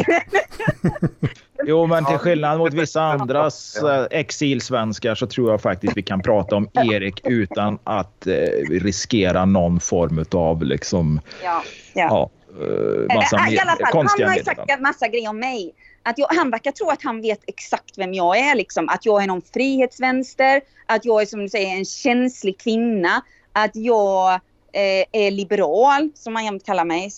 Jag vet inte ens liksom vad det då innebär i hans grej, men det är ju han som sätter de orden på mig. Men det är mer att jag känner väl bara att han inte är någon bra lyssnare. Så. Alltså, det känns alltid så som när jag har skrivit någonting, så känns det som att han läser inte ens det. Han bara säger någonting som han har i sitt eget huvud eller så. Så känner jag med honom eller så. Okej, men det har jag inte lyssnare. Bli aldrig psykolog, Erik. Fan är han sitt. Aha, Erik. Men det är ju lite så, Andersson är faktiskt en av de få som lyssnar på det här varje vecka och faktiskt vill ta in så det kan man faktiskt åt sig lite av det man säger. Vad jag för intryck liksom. Men jag är inte klart av en sån man. Jag menar, jag vet ju att han har flugit. Jag är inte klart av en sån man som ska klappa mig på huvudet jämt och säga så här: ja, du vet inte det där, du förstår inte detta och så. Och så känns han mot mig, känner jag, eller så. Att han bara, lilla du fattar ingenting. Typ. Så känner jag, det är väldigt frustrerande. Ja. Men för det jag fattar var ju med att du utgår från ett kvinnligt perspektiv. Jag kommer... Han säger ju att alla kvinnor är det. Daniel är som en kvinna med. Det är ju det han säger. Jag förstår inte ens vad han babblar där. Alltså jag menar, återigen är det som jag säger att han verkar ändå inte... Han verkar kanske utgå när han bara från... de kvinnor han har träffat i sitt liv eller någonting, men jag vet inte riktigt. Jag tänker väl att hans kvinna inte kan vara någon typisk kvinna. Ja. Och jag är ingen typisk kvinna, för att många kvinnor, det är ju som jag har sagt det, att jag har haft liksom problem, jag har inte många kvinnliga vänner några, och jag liksom, jag försöker ju, vissa har jag ju nu som är väldigt mycket äldre än mig, vissa kvinnor eller så, där kan det funka lite så, men jag är ju inte någon sån här typisk kvinnlig vänskapsgrej, och jag känner ju mig olik många kvinnor på vissa sätt liksom, så att jag vet inte vad det handlar om exakt, men för jag hade ju sagt så här då, om nu kan inte Julis ursäkta Erik så jätteväl, men jag hade sagt just det för nu, då hade nog han när han lyssnar på detta, då kommer han säga så här: just det som att Isabella för nu är ett typiskt kvinnligt resonemang. Precis. Alltså jag menar, det är exakt det jag menar, att jag tycker inte han säger någonting egentligen. Han bara håller på med sina liksom konstiga teorier eller någonting. Det känns väldigt så här, som att han är yrkesskadad eller någonting. Jag vet inte vad det är. Men... Å andra sidan är ju han en av de få som lyssnar på det här varje vecka. Liksom. Det är ju liksom... Det klagar publiken liksom. Så det men i så fall måste han vara en självplågare av rang. För att jag menar, han... Det känns ju verkligen som att han inte håller med mig om någonting. Och som sagt, som att han tycker att jag är en av de som förstör hans vackra land, som det en gång var, eller vad det var. Men, Han tror han vet så jävla mycket, men han vet fan inte hur man byter länkarmar på en Volvo. Jag ingen tror honom. Nej, det tror jag du har rätt. Det avslutar hela grejen. Vi kan Erik, konstaterar, Erik, du kan inte ett jävla skit om bilar. Eller om kvinnor. Nej, dessutom. Ja, men jag har ju träffat den Erik faktiskt. Jag skulle vilja träffa Alex. Fine Julis. Ja, jag skulle vilja träffa. Men grejen är så här, Anders och du Mattias, jag tror ni gillar alla människor. Alltså det finns ingen ni inte gillar. Du har inte helt fel faktiskt. Ja, det där är helt fel. Det är helt fel. Men det är ju med att jag är ju inte så värt med och alltså, så här, hur ska man säga? Jag lever ju inte ut de grejerna som typ att jag går fram till någon så den här personen är äcklig. Alltså jag har en men typ jag möter mat. Typ. Och så avkläder mat i landet så då säger jag inte så här, fan vad jag hatar den här maten. Utan att men det provar det här är inte så gott där liksom så. Så att jag inte lever ut den känslan 100% liksom så här. Nej. Jag bara känner att Erik trampar mig verkligen på tårna eller vad det heter. Alltså han triggar mina punkter genom att han hela tiden försöker definiera andra hela tiden, vilket han borde inse är en fruktansvärt irriterande egenskap. Alltså. Ja, men jag håller inte med. Ja, nej, men du behöver inte hålla med, men jag vet inte, jag tycker inte han känns så intelligent om jag ska vara ärlig alltså.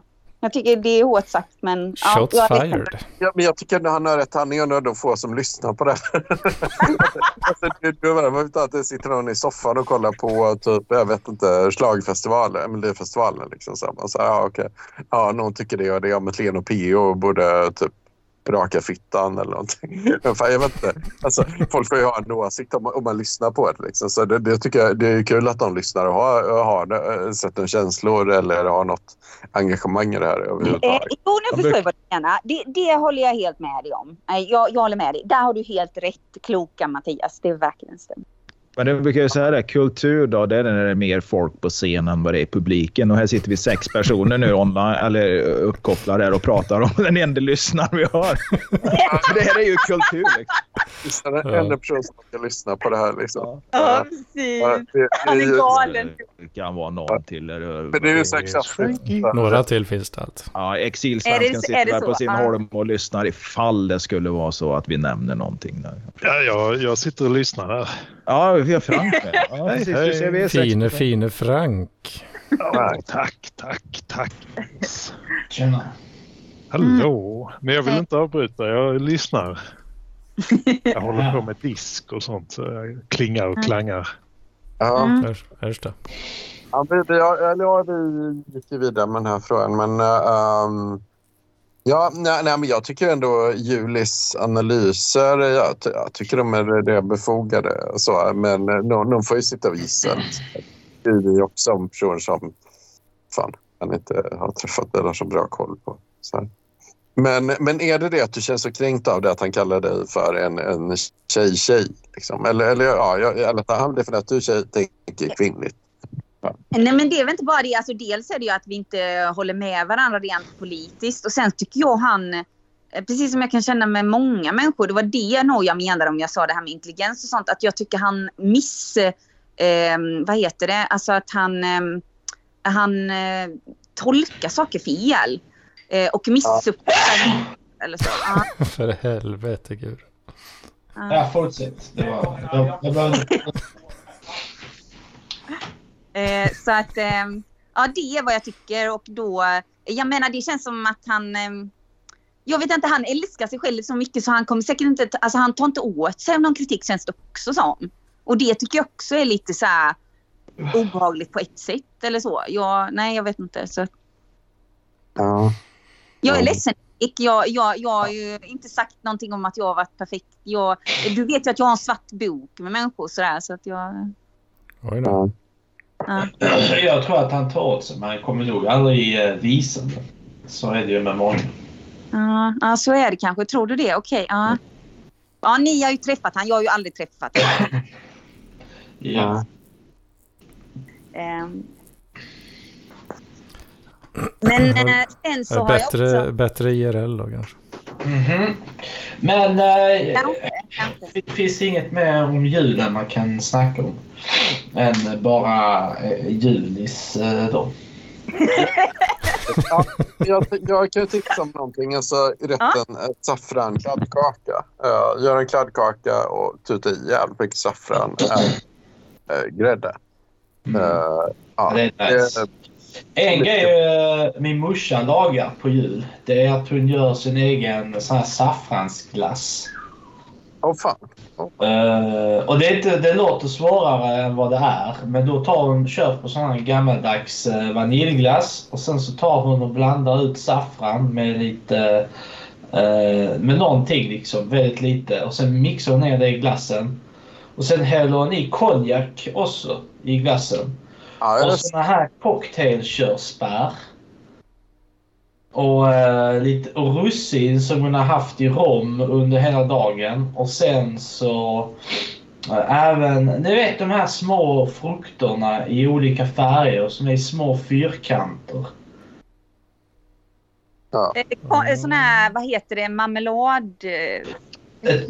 Typ, jag tror det. Och så har hon i det och sen krossade mandlar i den här glassen. Och sen en massa med konjak också. Och sen så alltid... Ni älskar verkligen spritgarven. Alltså, och sen bara viker in allt det här i den här glassen. Och sen så, för det står i frysen under dagen. Och sen när man är där och man har ätit upp allting, all julmat, du är så jävla mätt och det är liksom så här. Och det är varmt för vardagsrummet har fullt med tända ljus, brasan har gått igång, dåligt syre. Och så kommer hon fram med den här glassen som är så jävla god liksom. Och så är den kall så det skär av med den här feta, tunga julmaten liksom. Ja, ursäkta, för mig låter det verkligen som en vuxenglass. Alltså verkligen vuxet så. Ja. Men verkligen speciellt. Men alltså, du är ju väldigt så icke-kräsen som person. Men verkligen, men samtidigt väldigt juligt och väldigt fint. Du berättade om det, hur hon gjorde och så. Det var väldigt fint. Det lät jävligt gött, Gurun. Ja, det är faktiskt riktigt gott. Jag ska se till som hon gör det igen. I denna julen. Ja. En annan grej som vi gör det är att hon köper så här torkade fikon. Och så hackar hon upp det och så blandar hon det med mandelmassa. Och så har hon liksom en skvätt rom i det också. Och så formar hon en lång limpa av det. Och så häller varm choklad över. Så det täcker det. Och sen in i kylskåpet. Så det sätter sig. Det är som någon klassisk grej, tror jag. Ja. Det är också svingott, alltså. Mm. Men minns ni så här när man var på... när man typ hade dansat runt granen på fritids eller dagis. Och sen då så skulle man hem. Och så fick man en påse med lite godis, popcorn och en clementin. Eller någonting. Ja, jag hatar den clementinen. Jo, clementinen var ju inte så rolig, men det var så kul det här med att godiset smakade liksom som en blandning av popcorn.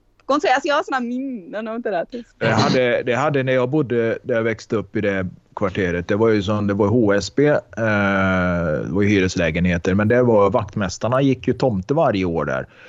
Nu snackar vi slutet av 70-talet, tidigt 80-tal där. Och då gick de ju runt i varje trappuppgång, knackade på och så fick alla barnen en påse godis. Och det var en näve godis och en clementin i den här skiten. Och så var det någon...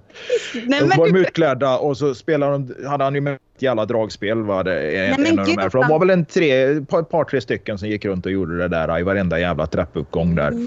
Och jag vet ju, man väntar ju på det där. Jag vet inte riktigt om morsan sa idag kommer tomtarna eller något sånt där. Jag vet inte. Jag vet bara att jag satt och väntade på det där och så hörde man ju liksom hur de var i trappuppgångarna bredvid. Man vart ju för fan jävlar, nu kommer de snart liksom. Och man bara fan, kan de inte ringa på dörren snart?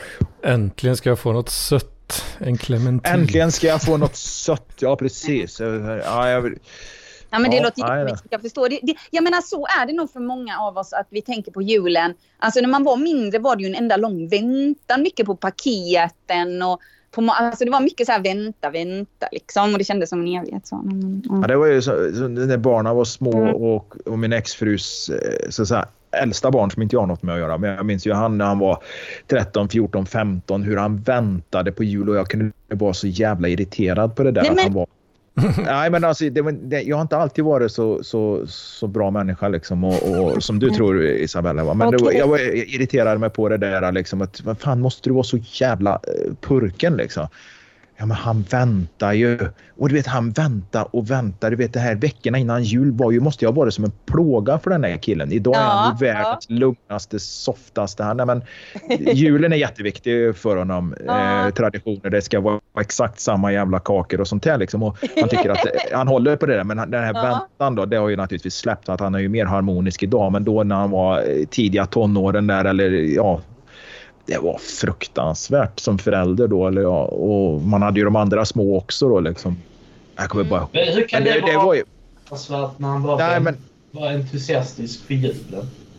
Nej, men alltså det var inte en entusiasm, det här var ju en väntan som gjorde att han blev ju omöjlig att vara runt nästan. Men jag vet ju själv, alltså man får ju relatera till hur man själv var som 10, 12, 13-åring, och jag kommer ju, det är kanske ännu yngre naturligtvis, hur jävla svårt man hade att somna den 23 liksom. Ja, det var ju så verkligen. Och jag menar, det du berättar nu, jag tänker så mycket på en av mina bröder, för han vet det, en gång till och med så var han exakt sådär som du kan beskriva, och han rotade ju igenom allting vad paketen fanns och öppnade paketen och sådär. Och pappa blev ju helt galet så till slut liksom. Det var ju en period när jag bodde med barn, om man säger så, när jag hade ett annat jobb och tjänade andra summor liksom. Kanske till och med 10 gånger mer än vad jag gör idag. Och då var det ju sjukt mycket julklappar, och alltså jag kommer ihåg hur jag verkligen avskydde den här dagen innan julafton när allt skulle slås in. Vi hade gömt i förråd och sådana grejer. Och det enda stället jag hade att vara på, det var ju, vi bodde i en jättestor lägenhet. Vi hade typ flera lägenheter. Och jag fick gå ner i tvättstugan och stå där, för barnen somnar ju aldrig. Och man stod och slog in de där julklapparna. Och du vet, istället då för att vara färdig med det där och den 23 kunna sitta och ta en julöl och en skinkmacka och se kanske lite på tv. Och för de flesta går ju ändå och lägger sig hyfsat tidigt. Man kunde sitta uppe själv i lugn och ro liksom, och ta det lugnt. Så jag känner den här julfriden. I helvete heller. Varenda jävla år. Tvättstugan klar 02:15 och då hade jag, och då skulle jag säkert då exfrun iväg och handla någonting tidigt på morgonen ändå borta, för Maxi är ju alltid öppet på julafton ändå, de jävla stackarna som ska behöva jobba julafton, och där kickar ju min jävla syndikalist fackförenings in att jag säger fan, stäng allt på julafton, även om det kanske har räddat en och annan julskinka och något annat emellanåt. Det har fattats någon jävla legopaket för att någon unge har fått 8 paket istället för 9. Men du får ju bara skilja dig själv att du inte slog in klapparna tidigare. Tor, alltså du säger massa konstiga grejer, att man ska duscha innan man går och lägger sig, att man ska du kan inte vara Tord, han torkar sig röven innan han skiter också. Och det, men skitsamma, jag bara hatar det där. Och det var aldrig, alltså jag kan faktiskt inte relatera till de här julhelgerna som något harmoniskt. Utan det var sån enorma, för att tänka, det var 5 barn. Och enorma mängder julklappar och slå in liksom. Fan, och bar och var svettig och kom inte i säng förrän efter 2 liksom.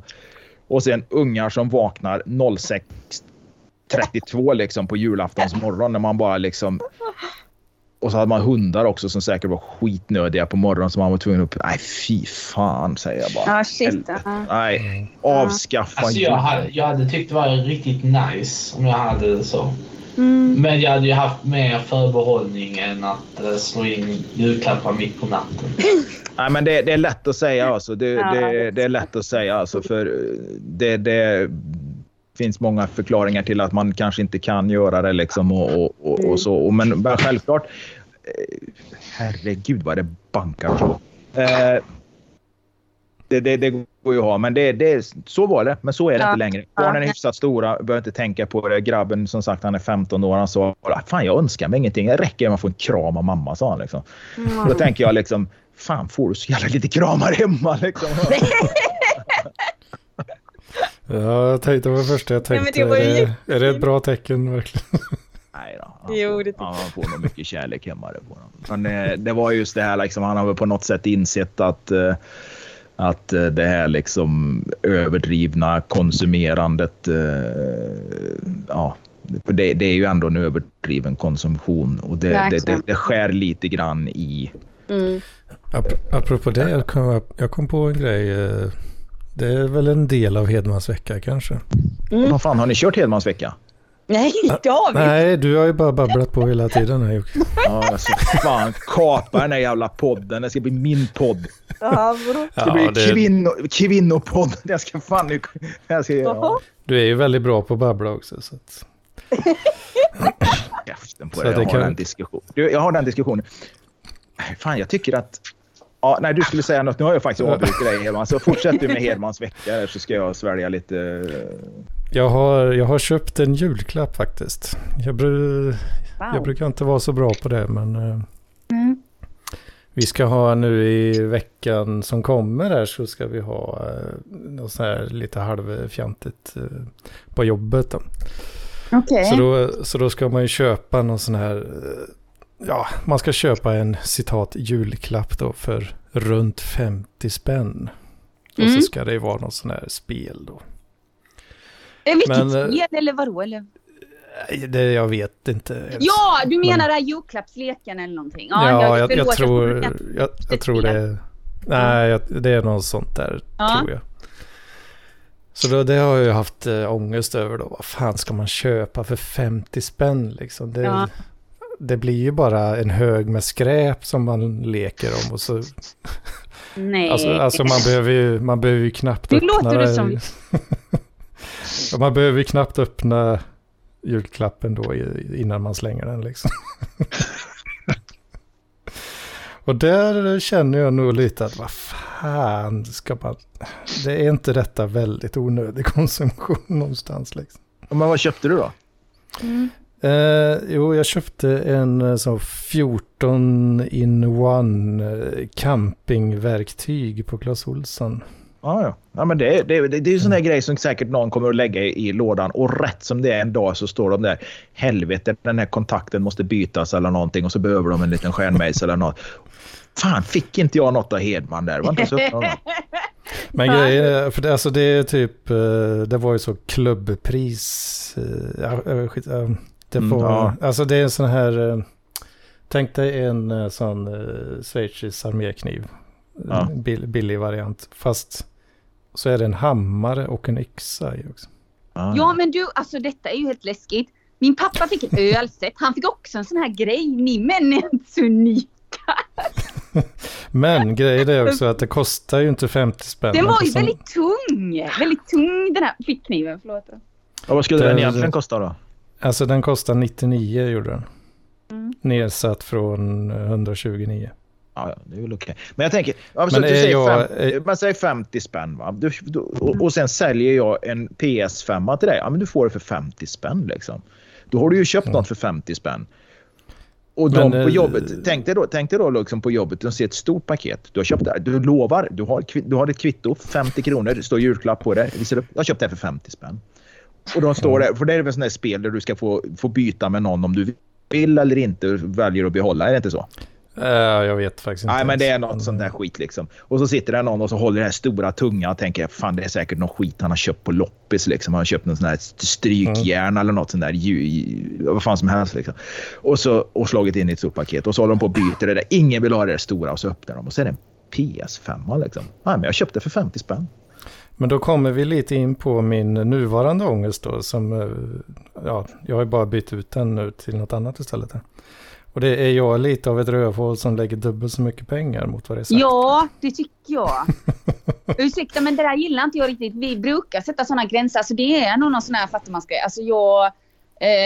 nej, jag tycker väl liksom... Jag förstår inte varför man... Det känns lite sådär som att man försöker då imponera. Alltså jag förstår inte varför. Jag tycker man måste anstränga sig lite för att hålla lite. Men Isabella, får det vara nedsatta varor då? Alltså här är en fiskerulle liksom, som normalt sett kostar 429 spänn, men den är nedsatt till 49 kronor. Får man köpa den? Ja, då är det annorlunda. Då tycker jag det är annorlunda. Men jag menar, allting rabatter ska man inte liksom strunta i eller något sånt. Men jag menar bara att jag tycker väl lite, särskilt du gick liksom också dubbelt så mycket. Då känner jag att då kommer det ju, oftast märks det ju kanske då liksom någon... för anledningen var... Men jag menar att nu alla kanske gör som du, där du jobbar och så. Jag vet inte. Alltså, det ser kostnad på procent. Vi ska ju köpa någon skitgrej till jobbet och ha som i någon jävla lek. Det behöver inte vara någon skit. Ja, men vad får man för, vad får man för 50 spänn? Den här diskussionen har jag med folk. Alltså man kan visst få någonting. Du kan hitta något på second hand. Du kan köpa någon fin choklad. Något te, någon kopp. Du kan köpa billigt skit från Wish. Nej, men... ja, choklad hade ju faktiskt varit en ganska bra idé. Men alltså ska ni ha något sånt här julklappsspel på jobbet alltså? Ja, precis. För det är en sak alla andra familjer gjorde, förutom min så att säga. Ja, ja vi har aldrig gjort sånt spel heller. Ja, jag gjorde den en gång, men då blev det katastrof. Det är det jag är rädd för. Det blev sådär att alla började bråka. Dålig stämning. Liksom. Det blev fruktansvärt. Alltså, någon jävel köpte en dubbel så dyr grej. Liksom. Nej, men det var inte bara det. Det var det här att människor gjorde det för snabbt, den här grejen. Så tänk på det, Anders. För du känns inte i riskzonen för det. Men det var det här med att vissa tryckte på för snabbt och var så jävla stressade. Hur funkar julklappsspelet? Alltså jag har ingen koll alls. Vänta nu här, jag har lite dålig koll själv för jag minns inte så bra leka för det är alltid någon annan som har hand om det. Det är väl olika husregler varje gång tror jag typ. Ja det är det säkert, men man sjunger en låt till exempel, hej tomtegubbar, du vet så här typ så. Och så liksom när den är slut, då så man, under tiden man sjunger så låter man klappen gå runt. Eller alla klapparna går runt liksom. Och den, när låten är slut, då den klappen du har, den får du ha liksom. Och då kanske vi säger så här bara, jag fick min egen klapp så vi måste sjunga en gång till. Och då får vi sjunga igen typ liksom.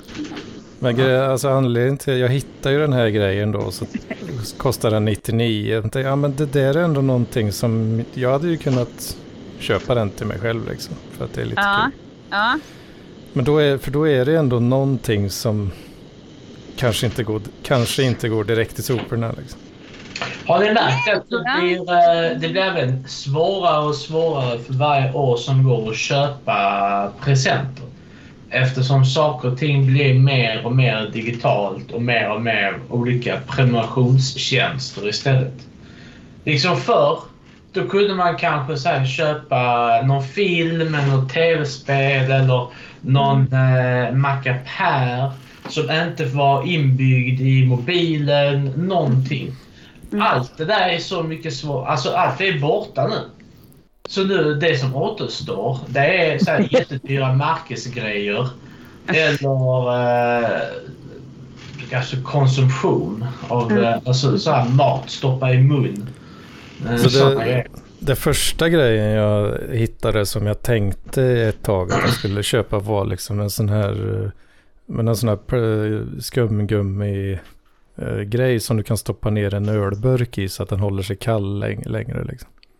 Som det stod världens bästa farfar på. Ja, men det är ju sånt billigt skit från Kina. Men till och med den kostar ju så 79 kanske. Ja, det var nog med frakt kanske. Jag kommer inte ihåg riktigt. Men till och med det hade ju blivit för dyrt då liksom. Så jag ville inte köpa något som går direkt i soporna. Det var väl nej, men jag hoppas det blir bra, Anders. Det blir det nog. Jag är ju verkligen liksom, jag dissar mitt arbetes julbord och sådär. Jag åker inte faktiskt. Jag vet inte, jag var inte på en match. Jag vill ju fortfarande vara med och käka gratis mat liksom. Ja, så säger vi så. Men du, vet det festen Janine någonting där kring Lucia? För jag blev bjuden till en grej här faktiskt i Hamsta typ med lite det verkar trevligt i alla fall. Det ska vara en komiker där och sådär liksom. Men ja, ska ni? Inspelning av PLP menar du?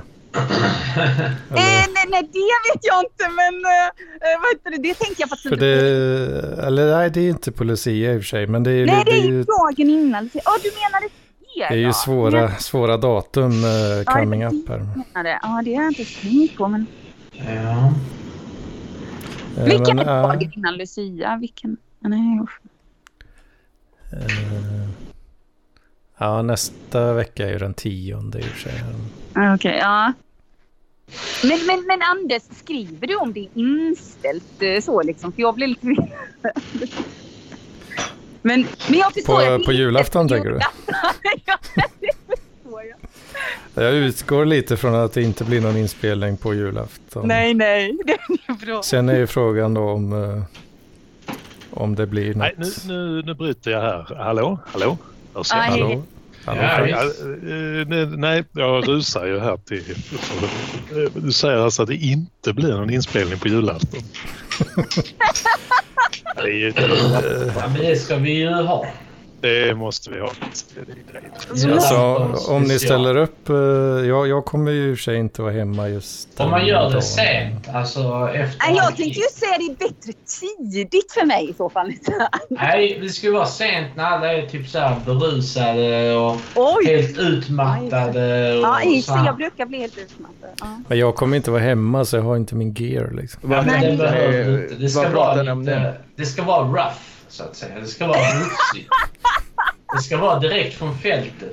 Ja. Precis. Jag menar att okej, det kan vara kul det ni säger lite. Jag kan kanske sticka undan typ 10 minuter i alla fall. Men vad heter det? Men menar, kan inte du ha din mobil då Anders sådär, och fixa det som vi andra då? Eller går inte det? Eller jag har inte förstått riktigt. Eller? Nej. Det du säger jag behöver ha datorn. Ja. Och, ringa via Zencaster. Jag hittade en lösning för detta. Det var faktiskt tråkigt. För jag kan inte spela in... Eller jag tror inte... Nej, jag kan nog inte spela in över Skype så på mobilen bara. Men det måste ju gå att lösa. Ja, det kanske går på något sätt. Men... I alla fall. Om du är... Ja, men du är en sån datakille. Ja. Du fixar det. Ja.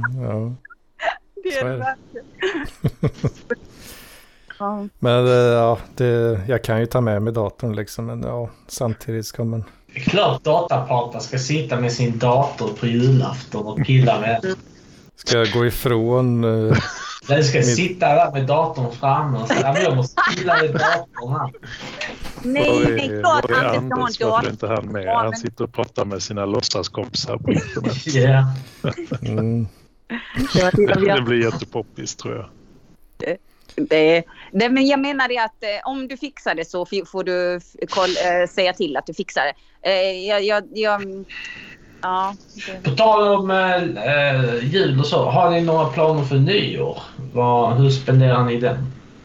Nej, det brukar vara en ångestladdad tid för mig. Alltså, gud, så kom gärna med inbjudningar. Jaha, varför det? Är samma för mig där faktiskt. Det har varit några riktigt tragiska nyår. Ja, jag med. Senare tid. Detta ska vi dyka ner i. Alltså tragisk hur? Förklara. Ja, att man har inga kompisar liksom. Aha, okej. Jag hade en gång en nyår då det var verkligen så här bull alltså. Och då, jag vet inte varför, men jag bara tackade nej till att fira med föräldrarna. För jag tyckte att det kändes så fattigt när alla andra var bjudna på fester och sånt skit.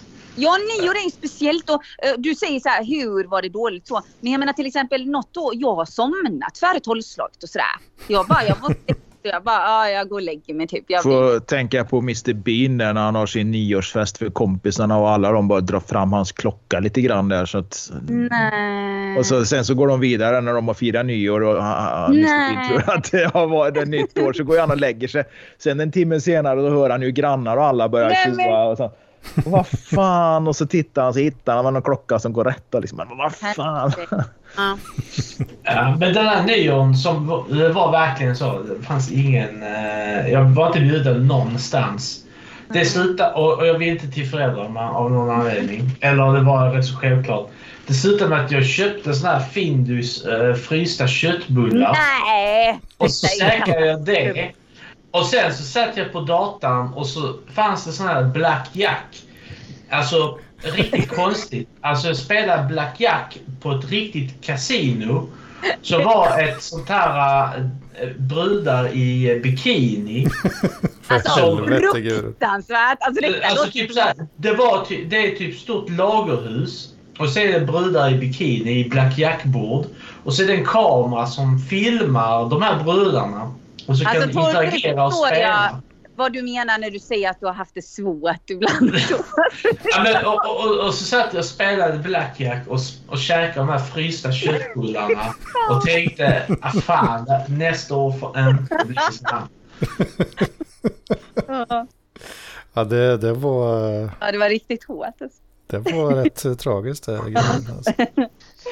Jag vet inte, pratar vi om det var egentligen en optimal jul eller egentligen och vad en optimal nyårsafton är egentligen. Alltså jag vet inte, alltså de här festerna, middagarna, du vet folk klär upp sig, det ska vara lite lustiga hattar, men kanske inte lustiga hattar, men, ja, men du vet det här medelklassgänget ja. Som parmiddag liksom, det här tre ja. Par ska ha nyårsmiddag i någon jävla villa i någon sån här medelklassförort liksom.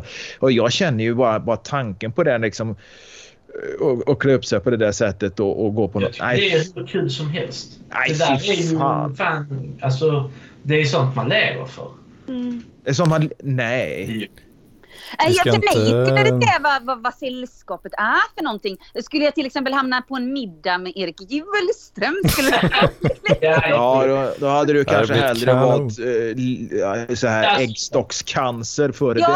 Ja, precis. Men hamnar jag jämte typ liksom vissa så här, typ liksom jag vet inte typ liksom vem ska vi ta typ vem ska vi ta? Kanske till och med Stig. Nej, jag ska vara. Men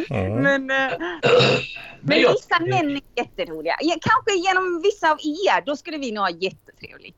Ja, men alltså... Ja, men vad fan... Du måste verkligen hata andra människor, Jocke. För det är hur kul som helst. Man går ihop ett gäng, man kanske känner två par och så är det någonting lite spännande, träffa nytt folk. Och så typ så här käkar man gott... Man dricker god champagne, man firar nyår. Det är hur kul som helst. Alltså hur kan du tycka att det är så förjävligt och tråkigt och uschigt för det där? Ja, men du missar en poäng där och det är just det här att det är det här själva spelet. Det ska vara på ett visst sätt. Du kommer hem till vissa människor som har det på ett visst sätt. Nej, men fan, jo, jag tror du kan ha. Det är liksom det här skådespelet, kulissen, du har målat upp en bild av någonting, va? Det här nej, det funkar inte för mig på det sättet, utan jag åker hellre till ett kollektiv någonstans liksom en blandning hippies och andra såna här. Det är också ett spel. Nej, alltså nej, jag skulle inte vilja påstå det att det är på samma sätt liksom, utan ja, men det är just det här medelklassstilen det här. Det finns ju faktiskt en bra meme där. Vad fan är den heter? Starter kit för nyårsfest eller något. Det är så här Kiki eller Alexandra och Niklas starter kit för nyår. Och då är det här liksom exakt de här kläderna, hon, klänning och alltihopa. Det fan, jag tror men du vill ju bara inte att folk ska liksom så här njuta av att de har lyckats hamna i medelklassen och lever fullt normala liv och typ så här kan njuta av det. Jag vet inte. Nej, men jag tror att Isabella förstår mig lite grann där.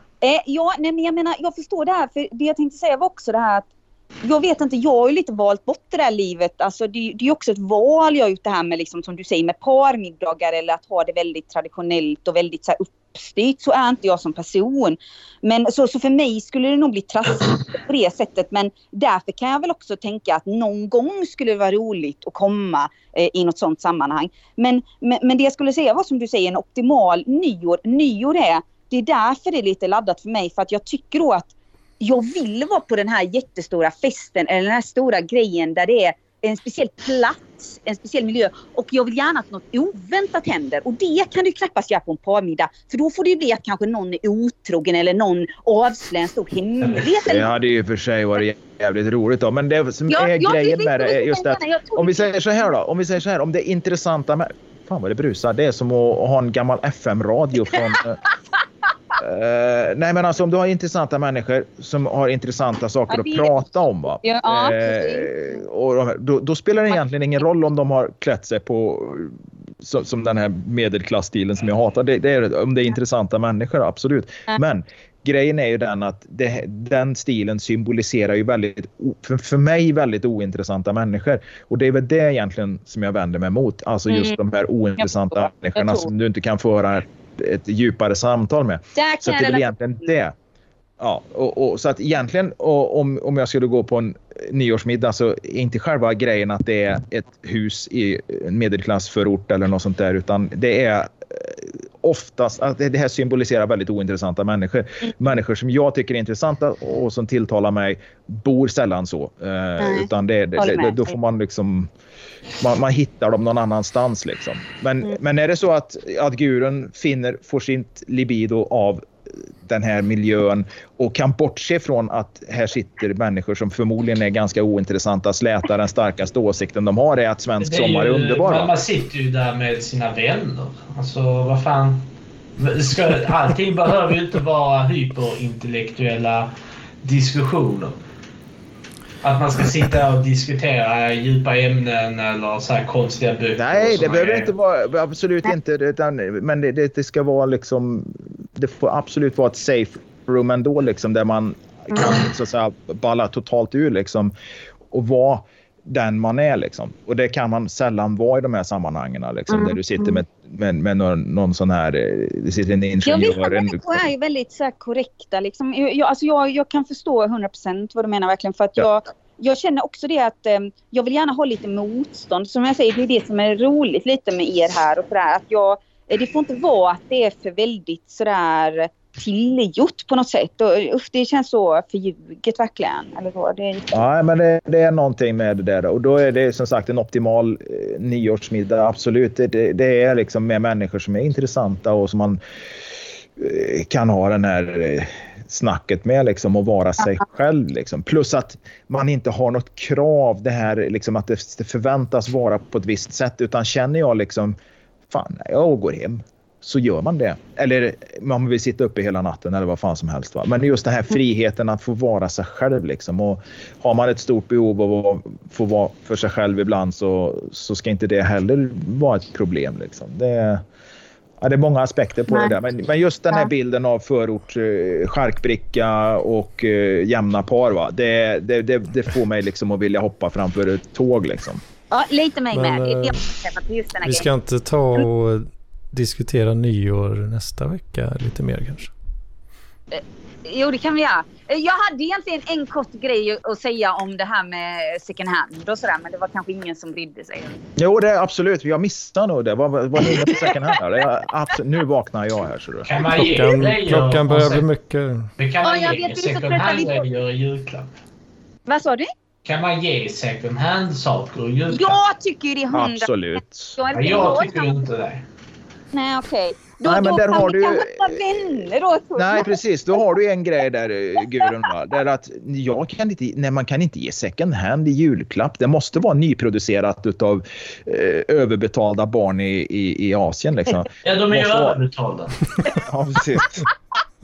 Jag vet, min brorsan har fått skitmycket second hand-prylar. Jag hittade lite balla grejer, va? Som har varit lite ovanligare, lite dyrare men ändå ovanligare, eftersom han då gillar de grejerna naturligtvis. Och det är klart att är det Micke och Alexandra liksom i förortsvillan där som vill klä upp sig lite grann och jobbar som ingenjör och kommunikatör på kommunen, så är det kanske svårt att komma dit med en second hand-grej. Då skulle de ju tycka att det är något konstigt då, va? Ja. Då har du ju Ja, precis. Men istället så kommer du med en second hand-grej. Till exempel ett och konst, nu vet ju alla vad man ska bjuda torv på. Nämligen någon saffransglass med mandel och likadant. Nice. Ja, men fuck, apropå saffran. Jag tog ut den där jävla saffranskransen jag håller på att baka ut här nu. Och det måste ju vara något fel på min ungjävel. Det skulle vara 220 grader längst ner. Och den hade stått inne halva tiden. Och den är bränd. Fuck. Nej. Ja, jag är lite det var som jag tidigare. Jag äter ofta rostat bröd och den blev helt svart och jag fick öppna alla fönster, så blev jag stressad innan för jag trodde det skulle brandlamp skulle gå eller någonting, för det har hänt. Men då får man väl stänga av, det vill bara stänga av, men det gör inget med lite bränt på rostat. Men du, vad var din take på second hand där? Var det men här, någon, det är Anders, du får bestämma, är du för trött? Han sitter ju bara och lyssnar, han kan sitta. Nej, Anders, säg nu, vad tycker du, Anders? Ja, det får gå snabbt alltså. Men second hand, det finns undantag kan jag tycka, och det är väl om det är unika grejer som fan vet jag. Alltså jag kan tänka mig typ så här högtalare och sånt Så där finns ju lite grejer som man måste köpa second hand för det tillverkas inte längre. Vet du vad jag kan tänka mig att du har gillat? Du hade kanske gillat såna snuskiga skulpturer som kostar jättemycket. För jag har gillat second hand. De har sina små prydnadsgrejer som verkar vara helt med konstiga. Nej, men jag kan ju gilla lite obskyra prydnadssaker på loppisar. Alltså, men då ska det vara med rasistisk underton, alltså att det är en skulptur av en svart människa liksom, eller de här afrikanska maskerna och sånt. Så jag kan faktiskt tilltalas lite utav det som något slags kuriosa. Så det är men det var inte det. Nej, fortsätt. Kan vi få höra vad Isabella hade för take här nu? Ja, Isabella. Nej, men det var bara för att visa mitt oglamorösa liv. För grejen var så här, att detta är en väldigt sliten byggnad. För de har många pengar, Amnesty här och så här. Och därför så är det som att när man kommer in där och så, det är som skjul eller vad man ska säga. Och det är typ iskallt. Alltså det är det kallaste någon som varit med om. Det är kallare än hur det är ute. Och jag hade på mig en björnjacka, typ 3 tröjor, vantar, mössa, du vet verkligen så här liksom. Jag cyklade dit och och så gick jag där för att jag envis, jag hittade böcker jag ville ha. Jag hittade så mycket böcker att cykeln sen nästan välte på grund av hur tungt det var verkligen så här. Men i alla fall, jag gick där inne rätt länge. Jag gick där inne tills jag kände så här, jag kan inte känna mina fötter, jag kan inte känna mina händer, jag fryser så mycket. För grejen var så här, att jag hade gått in någonstans där de har kläder, vilket också är skitkallt där inne. Alltså det är som att det blåser och att det är utomhus. Men ändå insisterade jag på att prova lite grejer så här. För det var typ jeans för 10 kronor, då kan man motse. Så i alla fall, jag gick in då i det slitnaste provrummet i världen. Alltså det är så roligt, jag tänker så här, det är vad man betalar för. Alltså här kan man få ett par jeans för 10 kronor. Men det är mörkt, det är fuktigt, det är trasiga speglar. Och grejen är så här då, det här skinket kanske knappt täcker en liksom. Och jag menar, grejen är då att när jag tar av mig för att prova ett par byxor, så märker jag ju att den här mattan som är under till, den har antagligen varit typ ute på natten eller något. För den är iskall och genomblöt. Så jag blir så kall och frusen typ så här, och tycker så synd om mig själv. Men sen i alla fall så cyklade jag hem då och jag hittade ju typ 3 tröjor för typ 150 spänn. Så det var väldigt bra ändå. Men det var, alltså sen tog det typ, jag var tvungen att dricka varmt te och verkligen så här linda in mig i tjocka tröjor. För jag frös så himla mycket liksom. Det var för det är så glamoröst liv jag lever. Alltså tänker mig när jag hoppar och så. Det är verkligen... Det låter fruktansvärt. Ja. Men det stämmer. Det är ju lite grann som du sa, det med lador och såna jävla förrådsbyggnader som inte är uppvärmda. Det kan faktiskt vara så att det är kallare på insidan än vad det är på utsidan. För de har stått hela natten. Där var det så här minus 18 grader hela natten och sen så kanske det är minus 7 på dagen. Men då har ju liksom det har ju liksom inte riktigt värmts upp än. Va? Så det kan ju faktiskt vara så här 12 minus där inne och minus 7 på utsidan. Det är inte helt jävla omöjligt.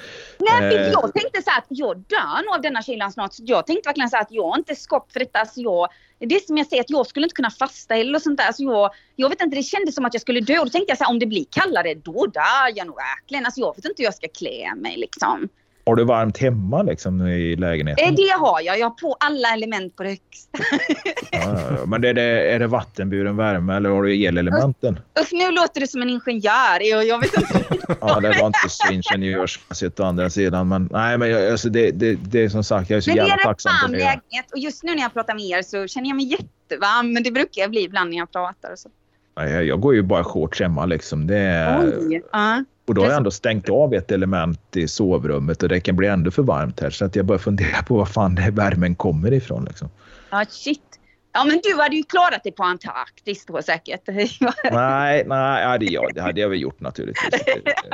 Jag har ju faktiskt sovit utomhus i minus 18 och då menar jag utomhus under bar himmel. Jag kommer ihåg brorsan när jag var ute i skogen. Det var nog fan, kanske inte var 9 år men det var kring 9 år för många år sedan. Och så skulle vi göra något. Vi gjorde granrisbäddar och så la vi sovsäckarna på där och så sov vi där. Det kommer ihåg, det var så jävla mycket is på sovsäcken. Man vaknade av den här utandningsluften. Herregud. Det var... Alltså jag hade nog legat där död och blå. Nej, men skulle vi prata lite om nyår nästa gång, sa ni, eller vad var det för något nu?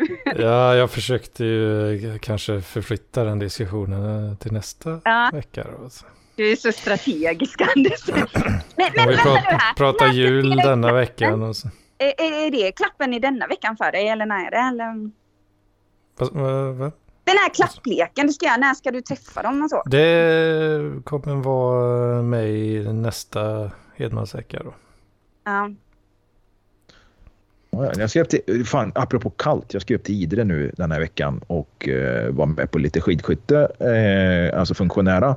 Och då så nu söndag, måndag, tisdag så är det så här 20-25 minus på nätterna där uppe.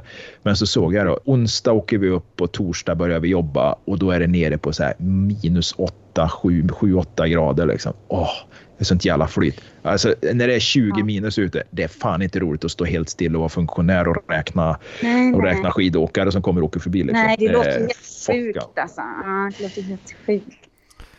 Mm. Mm. Så jag hoppas jag är hemma till 19 på söndag. Det är inte säkert. Jag vet inte riktigt när vi åker på söndag. För... Nej, det är inte ens säkert att du överlever detta. Det låter jättebra. Nej, jag har varit det tredje eller fjärde året jag åker upp. Så jag tror nog jag kommer hem den här gången också. Du får köpa en päls av Carolina Gynning. Ja, precis. Ja, nej, men Hedman verkar ju vara helt jävla slut nu. Så att... Ja, jag försöker ju publicera 9:00 helst. Åh, förlåt Hedman, jag vet inte vad klockan är. Vad är den? Ja, den är 9:00. Nej, vi fortsätter en timme till, va? Jag och Isabella fortsätter en timme till här. Nej, men, ska vi säga? Nej, jag måste nog vila ändå. Jag ska handla min katt och allting. Och... Ursäkta, det är det enda jag hör. Nej, men det enda jag kunde säga var att jag har egentligen inget att säga om nyår. Att jag har bara haft 2 nyår som är lite sticker ut. Liksom. Alltså att, det var enda vi var på en svartklubb. Alltså det var lite så oväntat. Att vi var på den här höga höjden i Göteborg som är känd, tror jag. Och sen så virrade vi bort oss lite i natten. Och sen plötsligt så berättade människor att vi hade varit på en svartklubb för att allt annat var stängt i Göteborg eller vad det var. Och sen det andra var med att jag var mitt ute på den skånska landsbygden och gick till en köka och det var typ så här 20 meter snö. Alltså det var jättemycket snö överallt och raketer och champagne och en gammal skola typ så här. Det minns jag lite så. Mm. Ja, men det skulle vi prata om nästa. Ja, det stämmer. Herregud, nästa vecka kanske inte jag ens är med. Vem vet, jag kan ha dött av köld eller någonting. Eller? Och sluta handla på så lumpiga jävla loppisar. Men. Ja. Ja. Det är där vi ska fortsätta handla second hand. Minska konsumtion. Jag är så nervös att den där Jim Åkesson ska komma till mig på fredag. Alltså gud, du vet alltså det är som att det är en kopia av Jim Åkesson, alltså trösten. Jag vill bara säga det. Du vet, jag är så nervös för att min pappa var så här bara, du ska bjuda han på kaffe. Du vet, jag vet knappt hur man gör kaffe. Alltså han bara sa till mig så här, den här mannen då, han skojade och så sa han så här, för jag sa så här, jag behöver jobba där. Och så sa han så här, ja egentligen behöver du nog det. Och du kan ju bara så här skratta om jag gör något fel och så där. Och jag bara, för jag menar, det känns väldigt jobbigt för mig. Du vet att jag kan ju knappt gå undan så liksom. Så att jag tror jag måste hitta på någonting att jag ska gå till biblioteket eller något. Nej, ingenting kan gå fel. Jag ska du vara med till året. Alltså det är verkligen... Det är fixa det. Nej, jag vet inte riktigt. Men i så fall, om det går åt helvete så kommer ni få höra om det i alla fall. Ja, det hoppas jag. Och vet du vad? Min pappa också. Alltså jag menar, jag blir ju tokig på mig själv. Jag köper grejer helt storlek. Alltså saken är så här. Jag beställde påslakan. Du vet, jag visste inte att det fanns påslakan som var så här typ... 3 meter stora. Visste ni det? Ja, det finns ju olika stora sängar. Det är klart det finns. Nej, men du, jag trodde inte det fanns jättetecken. Alltså så naiv var jag. Jag trodde bara det fanns tecken i en liten storlek. Så att nu imorgon måste jag ringa Ikea och försöka säga till dem att snälla låt mig byta den här grejen. Jag får ju ändå, alltså det här är ju lite elakt när jag säger det med glimten i ögonen. Jag får ju ge Erik rätt i alla fall på en punkt. Att det finns ju vissa stereotypiskt kvinnliga drag som du har, Isabella. Det där köper jag inte alls. Jag måste faktiskt hålla med där. Nej, det var bara att det var upplagt för den smashen. Fruktansvärt. Min pappa säger bara att jag behöver mäta saker mer eller vad det är. Jag vet inte. Ja, men det är rätt så kvinnligt att inte mäta. Nej, det var inte det jag syftade på. Det var det här att för ungefär 4 minuter sen sa vi nu slutar vi. Men ja, men nu ska vi sluta. Men det var nog någonting som hände med min energi nu. Den höjdes för att jag är glad att jag är ledig. Men vi säger så. Är du ledig? Ja, jag är ledig 2 dagar nu. Så skönt. Ja, jag har en arbetsdag kvar, sen är jag ledig en vecka. Ja, vad skönt. Ja, jag ska jag kunna vara lite ledig. Ja, men man måste... Du vet, Tord, man